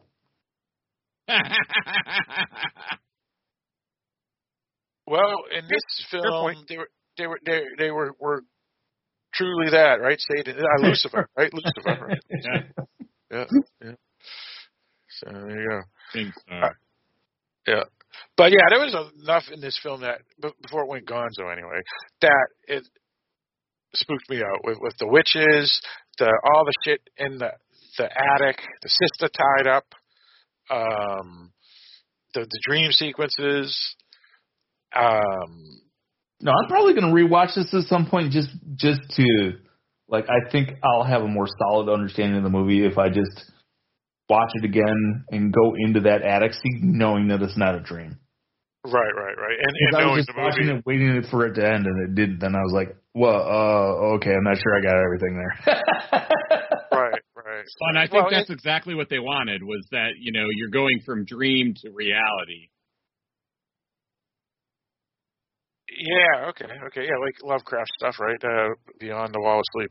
But uh, the thing is, is also too, is that you get the tone of uh, how the film works. In, in other words, rewatching it, you know that it's going gonzo by the end, right? So it's not going to like, what the hell just happened? You know, because now you can't for it. So yeah, yeah, because because you're right. The, the whole staple thing, and you know, no one can do that. Um, and you know, maybe one black ops person could do it, but but no no normal person could do what what she did unless um they it's just a gonzo film or the demon was already beginning to infest her at that point. That's that's the only explanation. Or the director was just in writer just say, "Oh, that was just cool. We wanted to put that in there." that's always a good reason to do something. yeah, could be. Uh, let's see. Uh, anything else anybody want to bring up? Well, I'm just going to go on record on my usual record of um, I find dream sequences tend to be underwhelming so, and often annoying uh, because I, I'm because after a while you stop getting fooled by them and they become an annoying distraction in that they're all right. Well- you put it in here most of the time just to give us an extra jump scare and they don't always they don't usually work for me. I think visually they can be interesting. And I also want to draw a line between a movie like this, where I think you could have told most of the story without the dream sequences, versus something like Nightmare on Elm Street, where a dream sequence is Well- literally the point of the film. Well, I want to say, even though if we didn't read the wiki or read a review, or uh, not a review, um, an interview with the director or writer, you wouldn't know. But it's based off the short story, The Dreams. Dream in the Witch's House. I Witch get it. House. There you go. And and and I don't. I'm just saying. I, I it didn't. It didn't. They weren't horrible, but they they just generally still don't work well for me. Um, They normally don't for me either, but in this movie they actually worked for me because of Yeah. the nature. Oh, and, and even though I didn't like Cobweb, the one in Cobweb worked really good too. With, with the, like the the Salem's Lot eyes, that was pretty fucking awesome. So, but yeah, the ones in here, this one worked pretty awesome. I felt for me. Well, You know? and they they they, they worked, but at, at the same time, I think they were an obstacle for me understanding the movie sure, sure, personally. right, right. No, and, and that's that's fair. I mean, because we slowly learn about the history of the building and the witches upstairs. It's not like we're not prepped for it. So when all this stuff happens, I could see how it could get confusing. Um, uh, and and you only get all the pieces together maybe at the end. It's like, oh, all right, all right, now no, it makes that sense. But while you're watching it, it's like, I don't get this. Why, why is this happening? Or what's that? And and you know, like the whole thing about that. This is the the tears of children, and this is the teeth. And it's Uh-huh. like, you know, just shit like that. And it's like, are they just putting this in here to be freaky, or are, is this going to actually have some meaning and and whatnot? And then, you know, you don't know. And then and then the and then of course the the whole ceremony with the the tentacles, the Japanese tentacles coming out, you know. So I don't, I don't, I, I see where you're coming from, though, Eric. It's it can get confusing, yeah, with, with the dream sequences, and like you said, because they had three dream sequences, the fourth one seemed like a dream sequence too, But and it wasn't. it wasn't. Yeah. yeah, and and then also, Uh, so I, I want to watch it again, just knowing. yeah. Uh, Well- like I know now what the story is, and I want I want to watch it again with that knowledge to to see if everything makes more sense. Also, I, I was confused too. Is like the sister disappears, and Yeah. she was uh, I thought she was going to be like a main character and then she just disappears and it's like what the hell and it just doesn't make any sense why would she you know it- disappear and then she has the dream sequence saying the sister says oh she's the, a demon an evil and whatever but again it was just a dream sequence so it's like okay so that's not true but where's the sister you know and then of course we find out where the sister is eventually and and then it's like okay it makes sense but again you you felt it was still a dream sequence and um, for me, Um, I thought it was really cool, but but it was like, uh, I was wondering why she wasn't going to the cops yet, and then, you know, ten minutes later you find out she can't. So I don't know. It's, it's just a lot of a lot of interesting things that make it a strange film, as you said, Mike. Uh, let's see. Anything else anybody has on their list of topics that they wanted to bring up about the film that we missed? Uh, anybody? Anyone? All right. I guess I guess that's it. Uh, we, we, I'm sure there's more that we could talk about, but uh, um, we're pretty much uh, dried up here. So we can go into our uh, extra section here, which is uh, what we've been watching uh, related to genre and whatnot that people may be interested. Uh, we can talk about a little bit about that since we have some time to do that. Uh, so, uh, Eric, uh, have you been watching anything besides playing football uh, on on your place? I mean, Xbox with the Madden. Not a lot, uh, but I did. I did revisit um, The Abyss. Um, James Cameron. yeah, James Cameron, classic, classic movie. Um, it's a, it's a, it's a good movie. If, if somehow you haven't caught it, go check it out. Where did you see Really it? easy to not catch it. Where, where did you see it? Because it's it's. I know the disc they never had for a while and all this other stuff. And I have it on DVD, so that's how I watch it. yeah, Yeah, I have it on the disc. Yeah, but it's not Oh, even oh, okay. anamorphic. It's so it's yeah, right, right. anyway. yeah, yeah. That was a pretty good film. Yeah. Yeah, So how did you watch it, Eric? I have it on disc. All right, very good. Uh, and that's all you got, Eric? Yeah. Okay. Uh, what about you, Barrett? Uh, any uh, genre stuff, books, uh, video games, uh, movies, uh, anime, anything? Uh, I went to see The Retirement Plan with Nicolas Cage. Um, What's, the, what's that? Is it a thriller or something? it's uh, somewhat funny. Um, it's got Ron Perlman, Ernie Hudson, um, Jackie Earle Haley, and then um, a younger actress that was in the Twilight movie movies. Um, but it's it's I guess you'd say an action comedy thriller almost. Um, it's fun. We had a good time watching it. It was it was pretty funny. Um, it's interesting watching. I enjoyed it a lot. That's pretty much all I've seen in the last week. All right, sounds good. Um, what about you, Mike? Uh, besides that, Ashuka or whatever it's called, uh, you may want to talk a little about that. Ahsoka. Yeah, I, was, I, I haven't watched the newest episode of Ahsoka. Um, I watched uh, uh, what's the name of it called? Um, A Haunting Venice, uh, which I like. Uh, I don't think it's brilliant. It's disposable entertainment. It is uh, hard to tell from the advertising, uh, but it's a Hercule Poirot movie named uh, an adaptation of the Agatha Christie book uh, Halloween Party. Um, and so this is a sequel to Murder on the Orient Express and uh, Death on the Nile. Uh, Death on the Nile came out, I think, in 2020 or 2021, which had all hosts of problems because it was trying to be released during the pandemic, and uh, one of the uh, actors in it, uh, you know, confessed to an interest in cannibalism and all sorts of other things, and made it really hard to promote the film. so I was kind of surprised they did. They did make another one. Uh, this is directed by and starring Kenneth Branagh. Uh, you also have uh, Tina Fey is in it, and it's more or less being marketed as a as a straight horror film. In a lot of ways, if you look at the poster, uh, if you look at the teasers, there's really nothing to tell you that it's a hero, uh, Hercule Poirot film. It's only in the like the the the, la- the second trailer where they they they actually have his name mentioned, but it's still not kind of sold as a murder mystery, which is what it really is.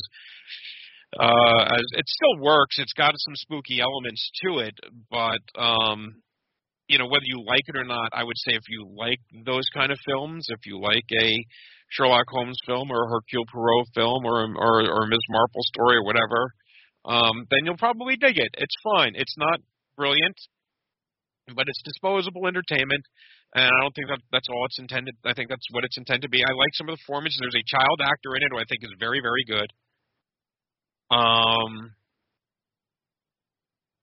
but uh, yeah, I think that's it. I don't know. Where would seen you- anything else. where would you say it is in lines of the first two? I like the first two, but would you say it's like going I gotta be downhill? honest. I still have not. Oh, I know. There I had one other film.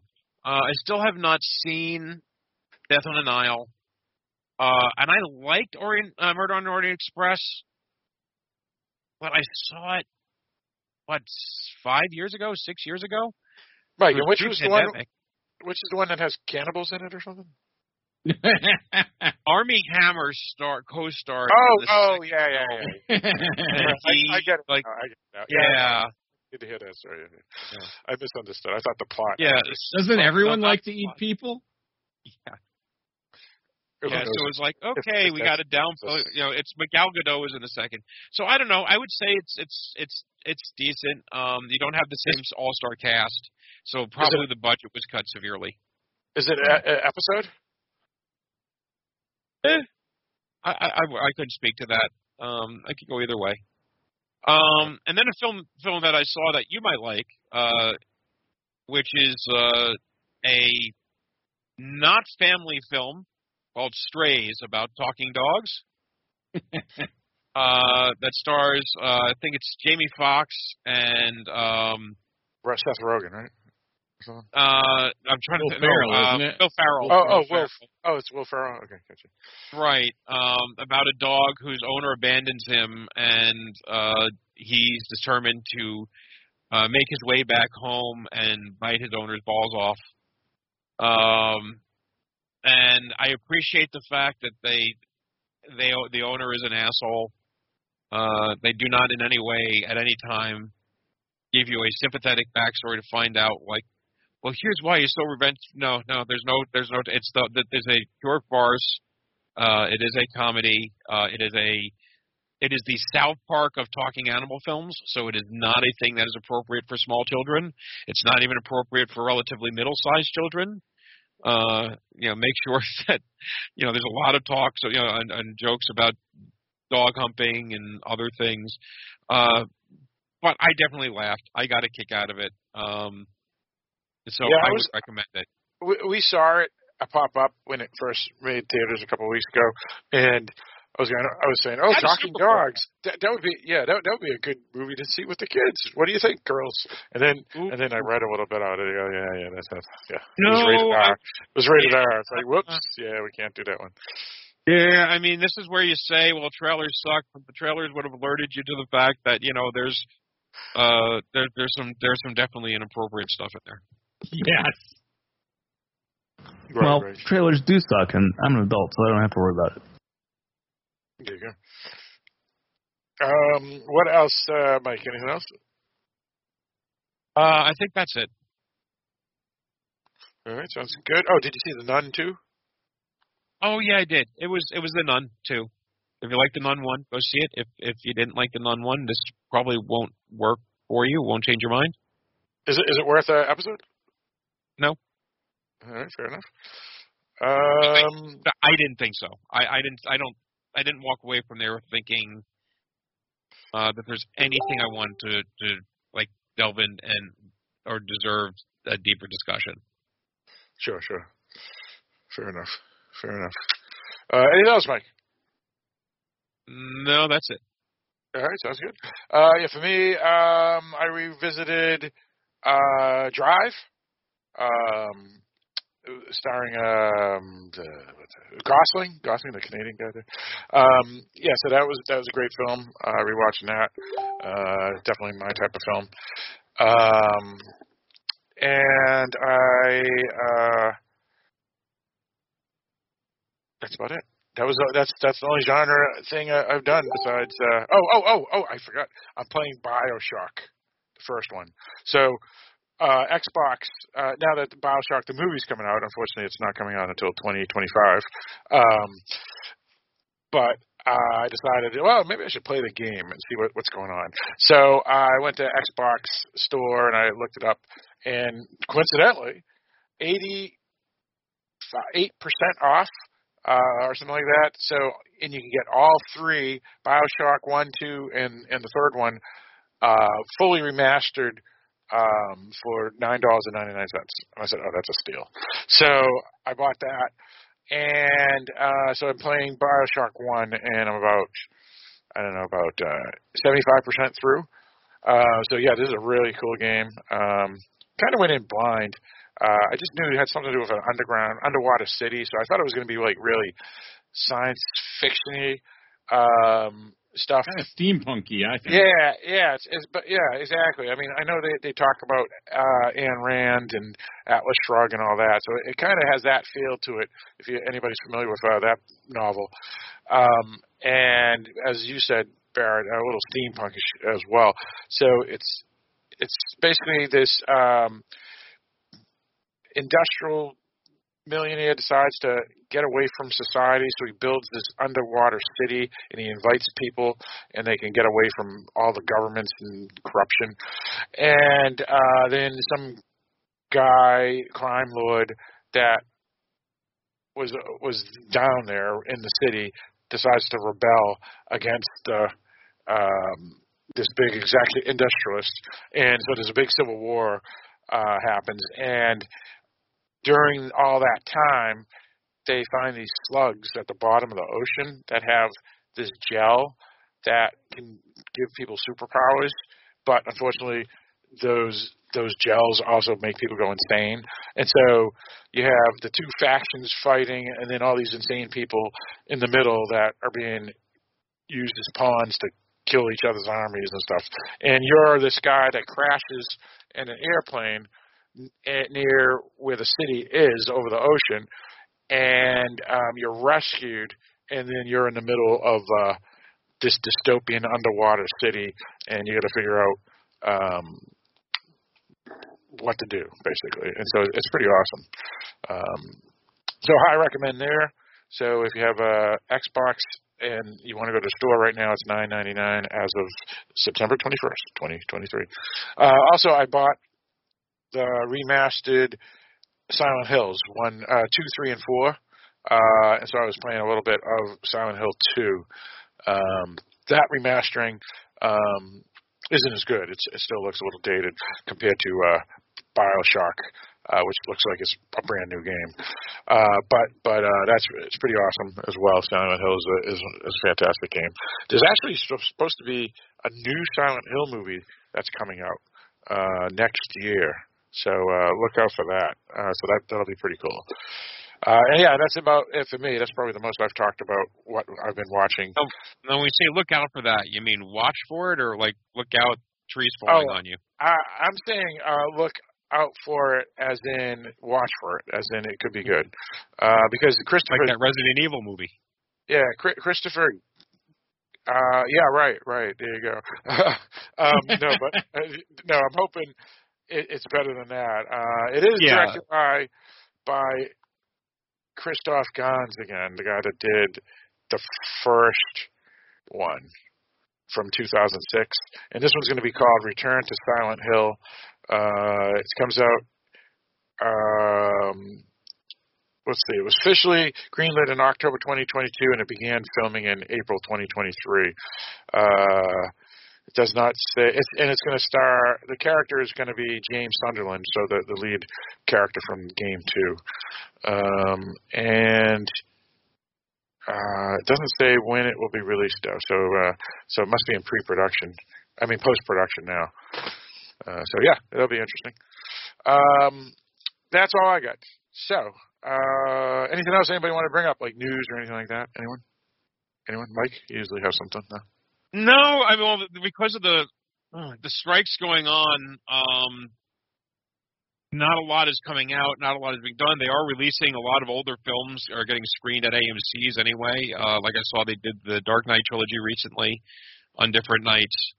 So if you're in the mood for uh, older films, as a reminder, Dark Knight came out 15 years ago. Uh, was that the Fathom events or something else? Or? Uh, yeah, probably something like that. Um, yeah, yeah this this is an opportunity, but really they're just I think hurting for content at this point. Uh, like last Halloween, Marvel, uh, Disney, Marvel had done the Werewolf by Night holiday special, which was all which was done entirely in black and white, or almost entirely in black and white, in order to sort of evoke the old Universal horror films. Uh, and I think Disney is desperate enough for content that they've released it in color. um, just to get people to watch something new on the channel. What, what, Uh, what, what, what is this show or movie? Werewolf by Night. Oh, they, they've turned it into color. It was a they made it. Yeah, it was a it was a it was a it's a Marvel adaptation of a Marvel comic. No, no, no. We, we, we Uh, did an episode on it for Halloween. Boutique. Oh yeah, yeah, yeah. And and and it But- was and it was But they made it in color. They They re, re, they re-released it in color now. they re released in color because they need content. Um, is the Right, only thing. I can think of. Um, which is dumb because that's the whole point of the story. Oh, I'll have to check it out in color. That'll be. I mean, it's, it's pretty short. It's only about an hour. So, yeah, I just, look. I definitely recommend checking that out, and wouldn't I mind also just recommend Austin checking out the Guardians of the Thing. Galaxy holiday special. Uh, I think those are those are two really good things that have come out. But But the it's man just- thing in color, dude, that'd be awesome. yeah, Did you see it? have you seen it in color yet? Have I have I have I seen your man thing in color? I Yeah, yeah. I didn't want to see it in the first place. So you did. You you have seen it in color. No, I have not seen it in color. I have not Oh, seen all the man thing in color. You can go see the man thing in color all you want. Well, well, it's, it's free on Disney, right? Plus, if you have Disney Plus, right? Or whatever. Yeah, I didn't think they were going to put that kind of content on Disney. Full color man things. You know what I'm talking about. Something it. Um, speaking of uh, the Fathom events, uh, uh, October 1st and October 4th, The Exorcist, Yep. 50th anniversary. And that is coming My- out on 4K. My That's- little brother just watched that for the first time. No What do you kidding. think? He liked it. That's nuts that that is 50 years old now. Isn't that disgusting? No, because that means that we're I was I was born in the same year, so fuck you. Yeah, that's right. You turned 50. but it's just crazy. 50? You just called me disgusting, so go fuck yourself. yeah. Well, No, no. I, I, I, said that. Eric, you do suck. I said I said the movie was was 50 years old. That's what sucked. I didn't say you sucked. I mean, you are a person, but I that that's just you know people are people. But I am not a person. You take that back. fair enough. Um, also, uh, Howl's Don't moving, try telling me you identify as AI. They're not going to like that.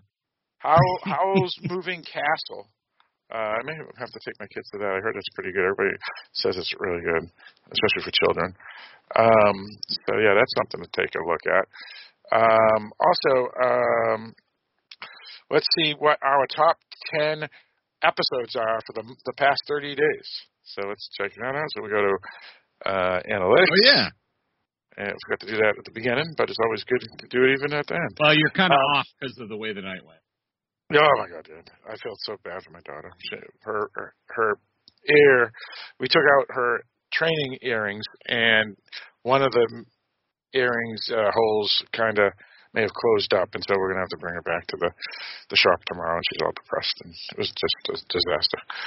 But anyway, here we go. So uh, let's do backwards to forwards first. Uh, instead, we we always do it the wrong way. So let's go the backwards. We have a tie for tenth, ninth, and eighth place. Uh, and, well, eleventh, tenth, and ninth and eighth, or something like that. But either way, uh, William Hurt tribute Body Heat uh, is number ten.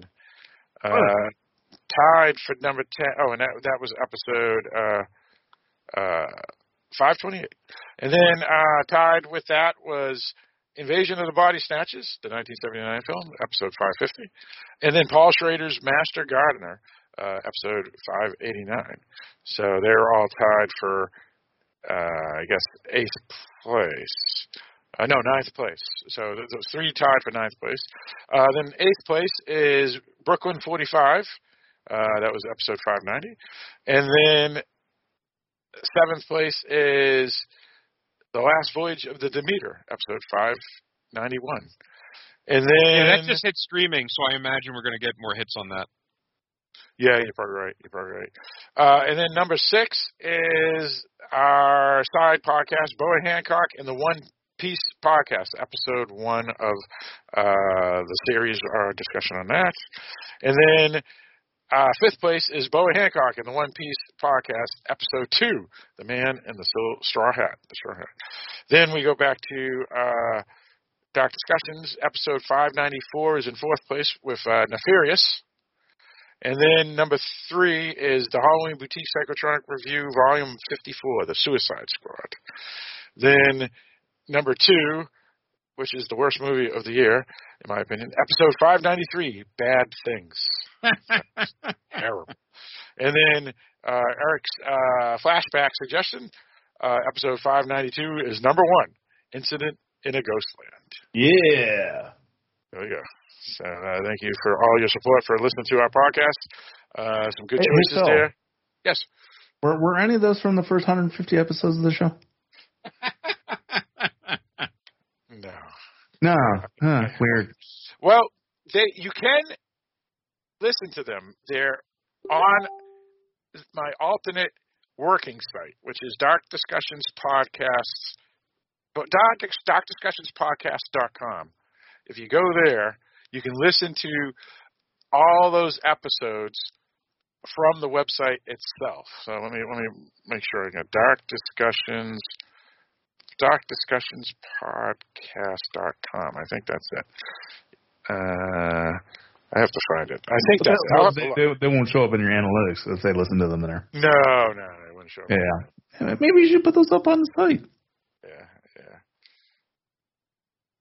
yeah. Yeah. I, yeah. God, doing this every time, Phil, until you get them up there. Yeah, yeah, yeah. I'll, I'll, I'll, I'll fair enough, fair enough. I'll, I'll, I'll uh, work on it. I'll start working on that. Start working on that. So, so yeah, yes, uh, we, we have to get those back up. Um, People and- need to be able to listen to our episodes on the Omen and Triangle. They just do. Yes, that is true. They should. Those are good episodes. Yep. Um, oh, and, and Rear Window too. Right? Uh, that too, yeah. That was a good one. Um, all right, so that's pretty much uh, some of the house cleaning there and what we've been watching. So I guess we can get into our uh, final thoughts on this movie here. But before we do, Eric, you actually do another podcast with your buddy Dan. I do. It's a general interest podcast called the Scansy Podcast. That's spelled A S K A N C I T Y. You can find it wherever you get podcasts. And uh, Mike, what's that other podcast that myself, you, and Eric do on the side? Uh, we are generally doing monthly. We'll probably have one uh, out uh, to record in October, uh, based off a movie that you choose. That is the uh, Cinema a la carte podcast, uh, where you and Eric and I take turns choosing non-dark discussion-y films. It doesn't necessarily mean that they're all happy and light fare, although we did uh, do Flash Gordon and we did Inside Out, the Disney animated film. But then we also did other uh, not so lighthearted fare like uh, A History of Violence, uh. Solid, and Hostiles. Uh, so so it can go in any number of different directions, um, and you can start picking up a sense of who we are. If you haven't, after fucking twelve years of this, um, you can. In, in, in our selection, in our selections of films, and yes, so uh, the last film was an Eric film. The next film is a me film, and then the film after that will be a Phil film, and then back to Eric, and then me, then Phil, then Eric and me, then Phil, then Eric and me, then Phil. It's almost like a rotation. It's almost. It's weird how they keep coming out like that. Yeah.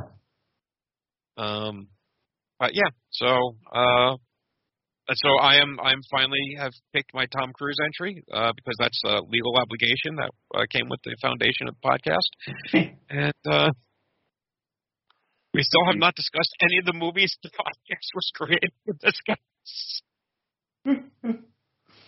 That is true, which is a Tom Cruise movie, as a matter of fact. Yes, it's a whole series of them, about eight of them, I think, or seven, seven or eight, Seven and a something- half.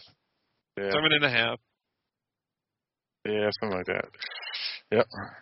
Um, all right, sounds good. And uh, Barrett, uh, what's that other podcast that myself and you, with a group of uh, various podcast co-hosts that join us, uh, do generally once a month? Uh, Halloween Boutique Psychotronic Reviews. It's a genre film uh, review, and we pretty much do all genre. Could be horror, could be this, that, or the other thing. Um, we talk about books. We've talked to writers. We've talked to directors, actors, you name it. Our most recent was The Suicide Squad by James Gunn. Are you right. sure it wasn't the Suicide Squad? It could be The Suicide Squad as No, well. No, there's two E's. There's the the. Not to be confused with that, that is not to be confused with the original Vi Suicide Squad. Right, right, right. yes. Ugh. Uh, So anyway, yep, that, that's another episode podcast folks can uh, take a look at as well. Uh, so that pretty much is. Uh, oh, oh, uh, Barrett, and what's that other podcast that me, you, Kevin Letts, and Sean are doing? I forgot about that one. Ah man, I, the Boa Hancock and the One Piece. Um, talk about the new show One Piece on the net on Netflix. Um, we're doing it week by week, even though it has all come out. Indeed, indeed. Um, all right, very good. So uh, let's get into our final thoughts on this movie here, Venus. Uh, so uh, let's start with you, Barrett. Yeah, I like this film. I thought it was really good. I'm always a fan of cosmic horror, so that always fits me the right way. Um, I thought the acting was good. I thought the imagery was good. Just a fun movie. All right, sounds good. And uh, let's go with you, uh, Eric. What do you got? Uh, yeah, I I like this movie. Um, I was a little bit confused by it at points, uh, and there was one sections that I didn't care for. But overall, I would recommend the movie for a rental. Uh, I would say it's good, not great. All right, sounds good. Uh, for me, yeah, I liked it a lot. Um, it kind of, I mean, obviously it has uh, some changes with its gonzo from thriller to like cultish, freaky horror. So it has a lot of weird things goes on, but it's it's pretty solid. It it reminded me of a lot of films, including Dead Dead Evil Dead Rising. Uh, but I highly recommend, and uh, yeah, it could be a top ten horror film of the year for me. Uh, let's go with you, Mike. Yeah, weird ass film. Um, I had to digest it a bit. I at no point did I think that I didn't like it, but I wasn't sure if I liked it. If that makes any sense at all. Um, I do like uh, good cosmic horror, but not all cosmic horror is good cosmic horror. Um, I think this does manage to pull it off.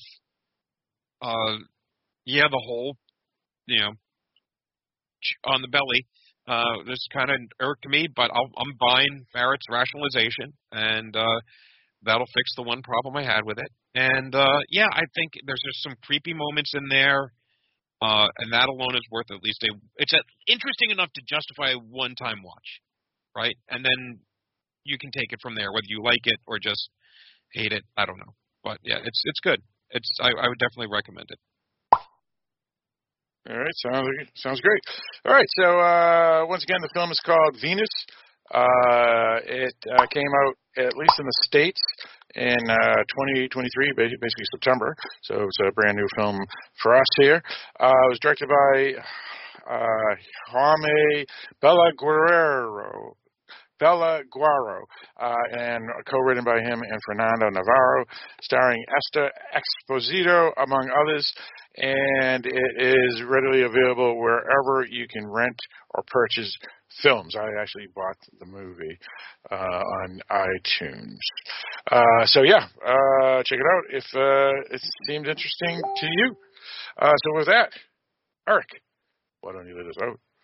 All right, thanks for tuning in and listening to us talk about Venus. Come back next week. We'll have another topic.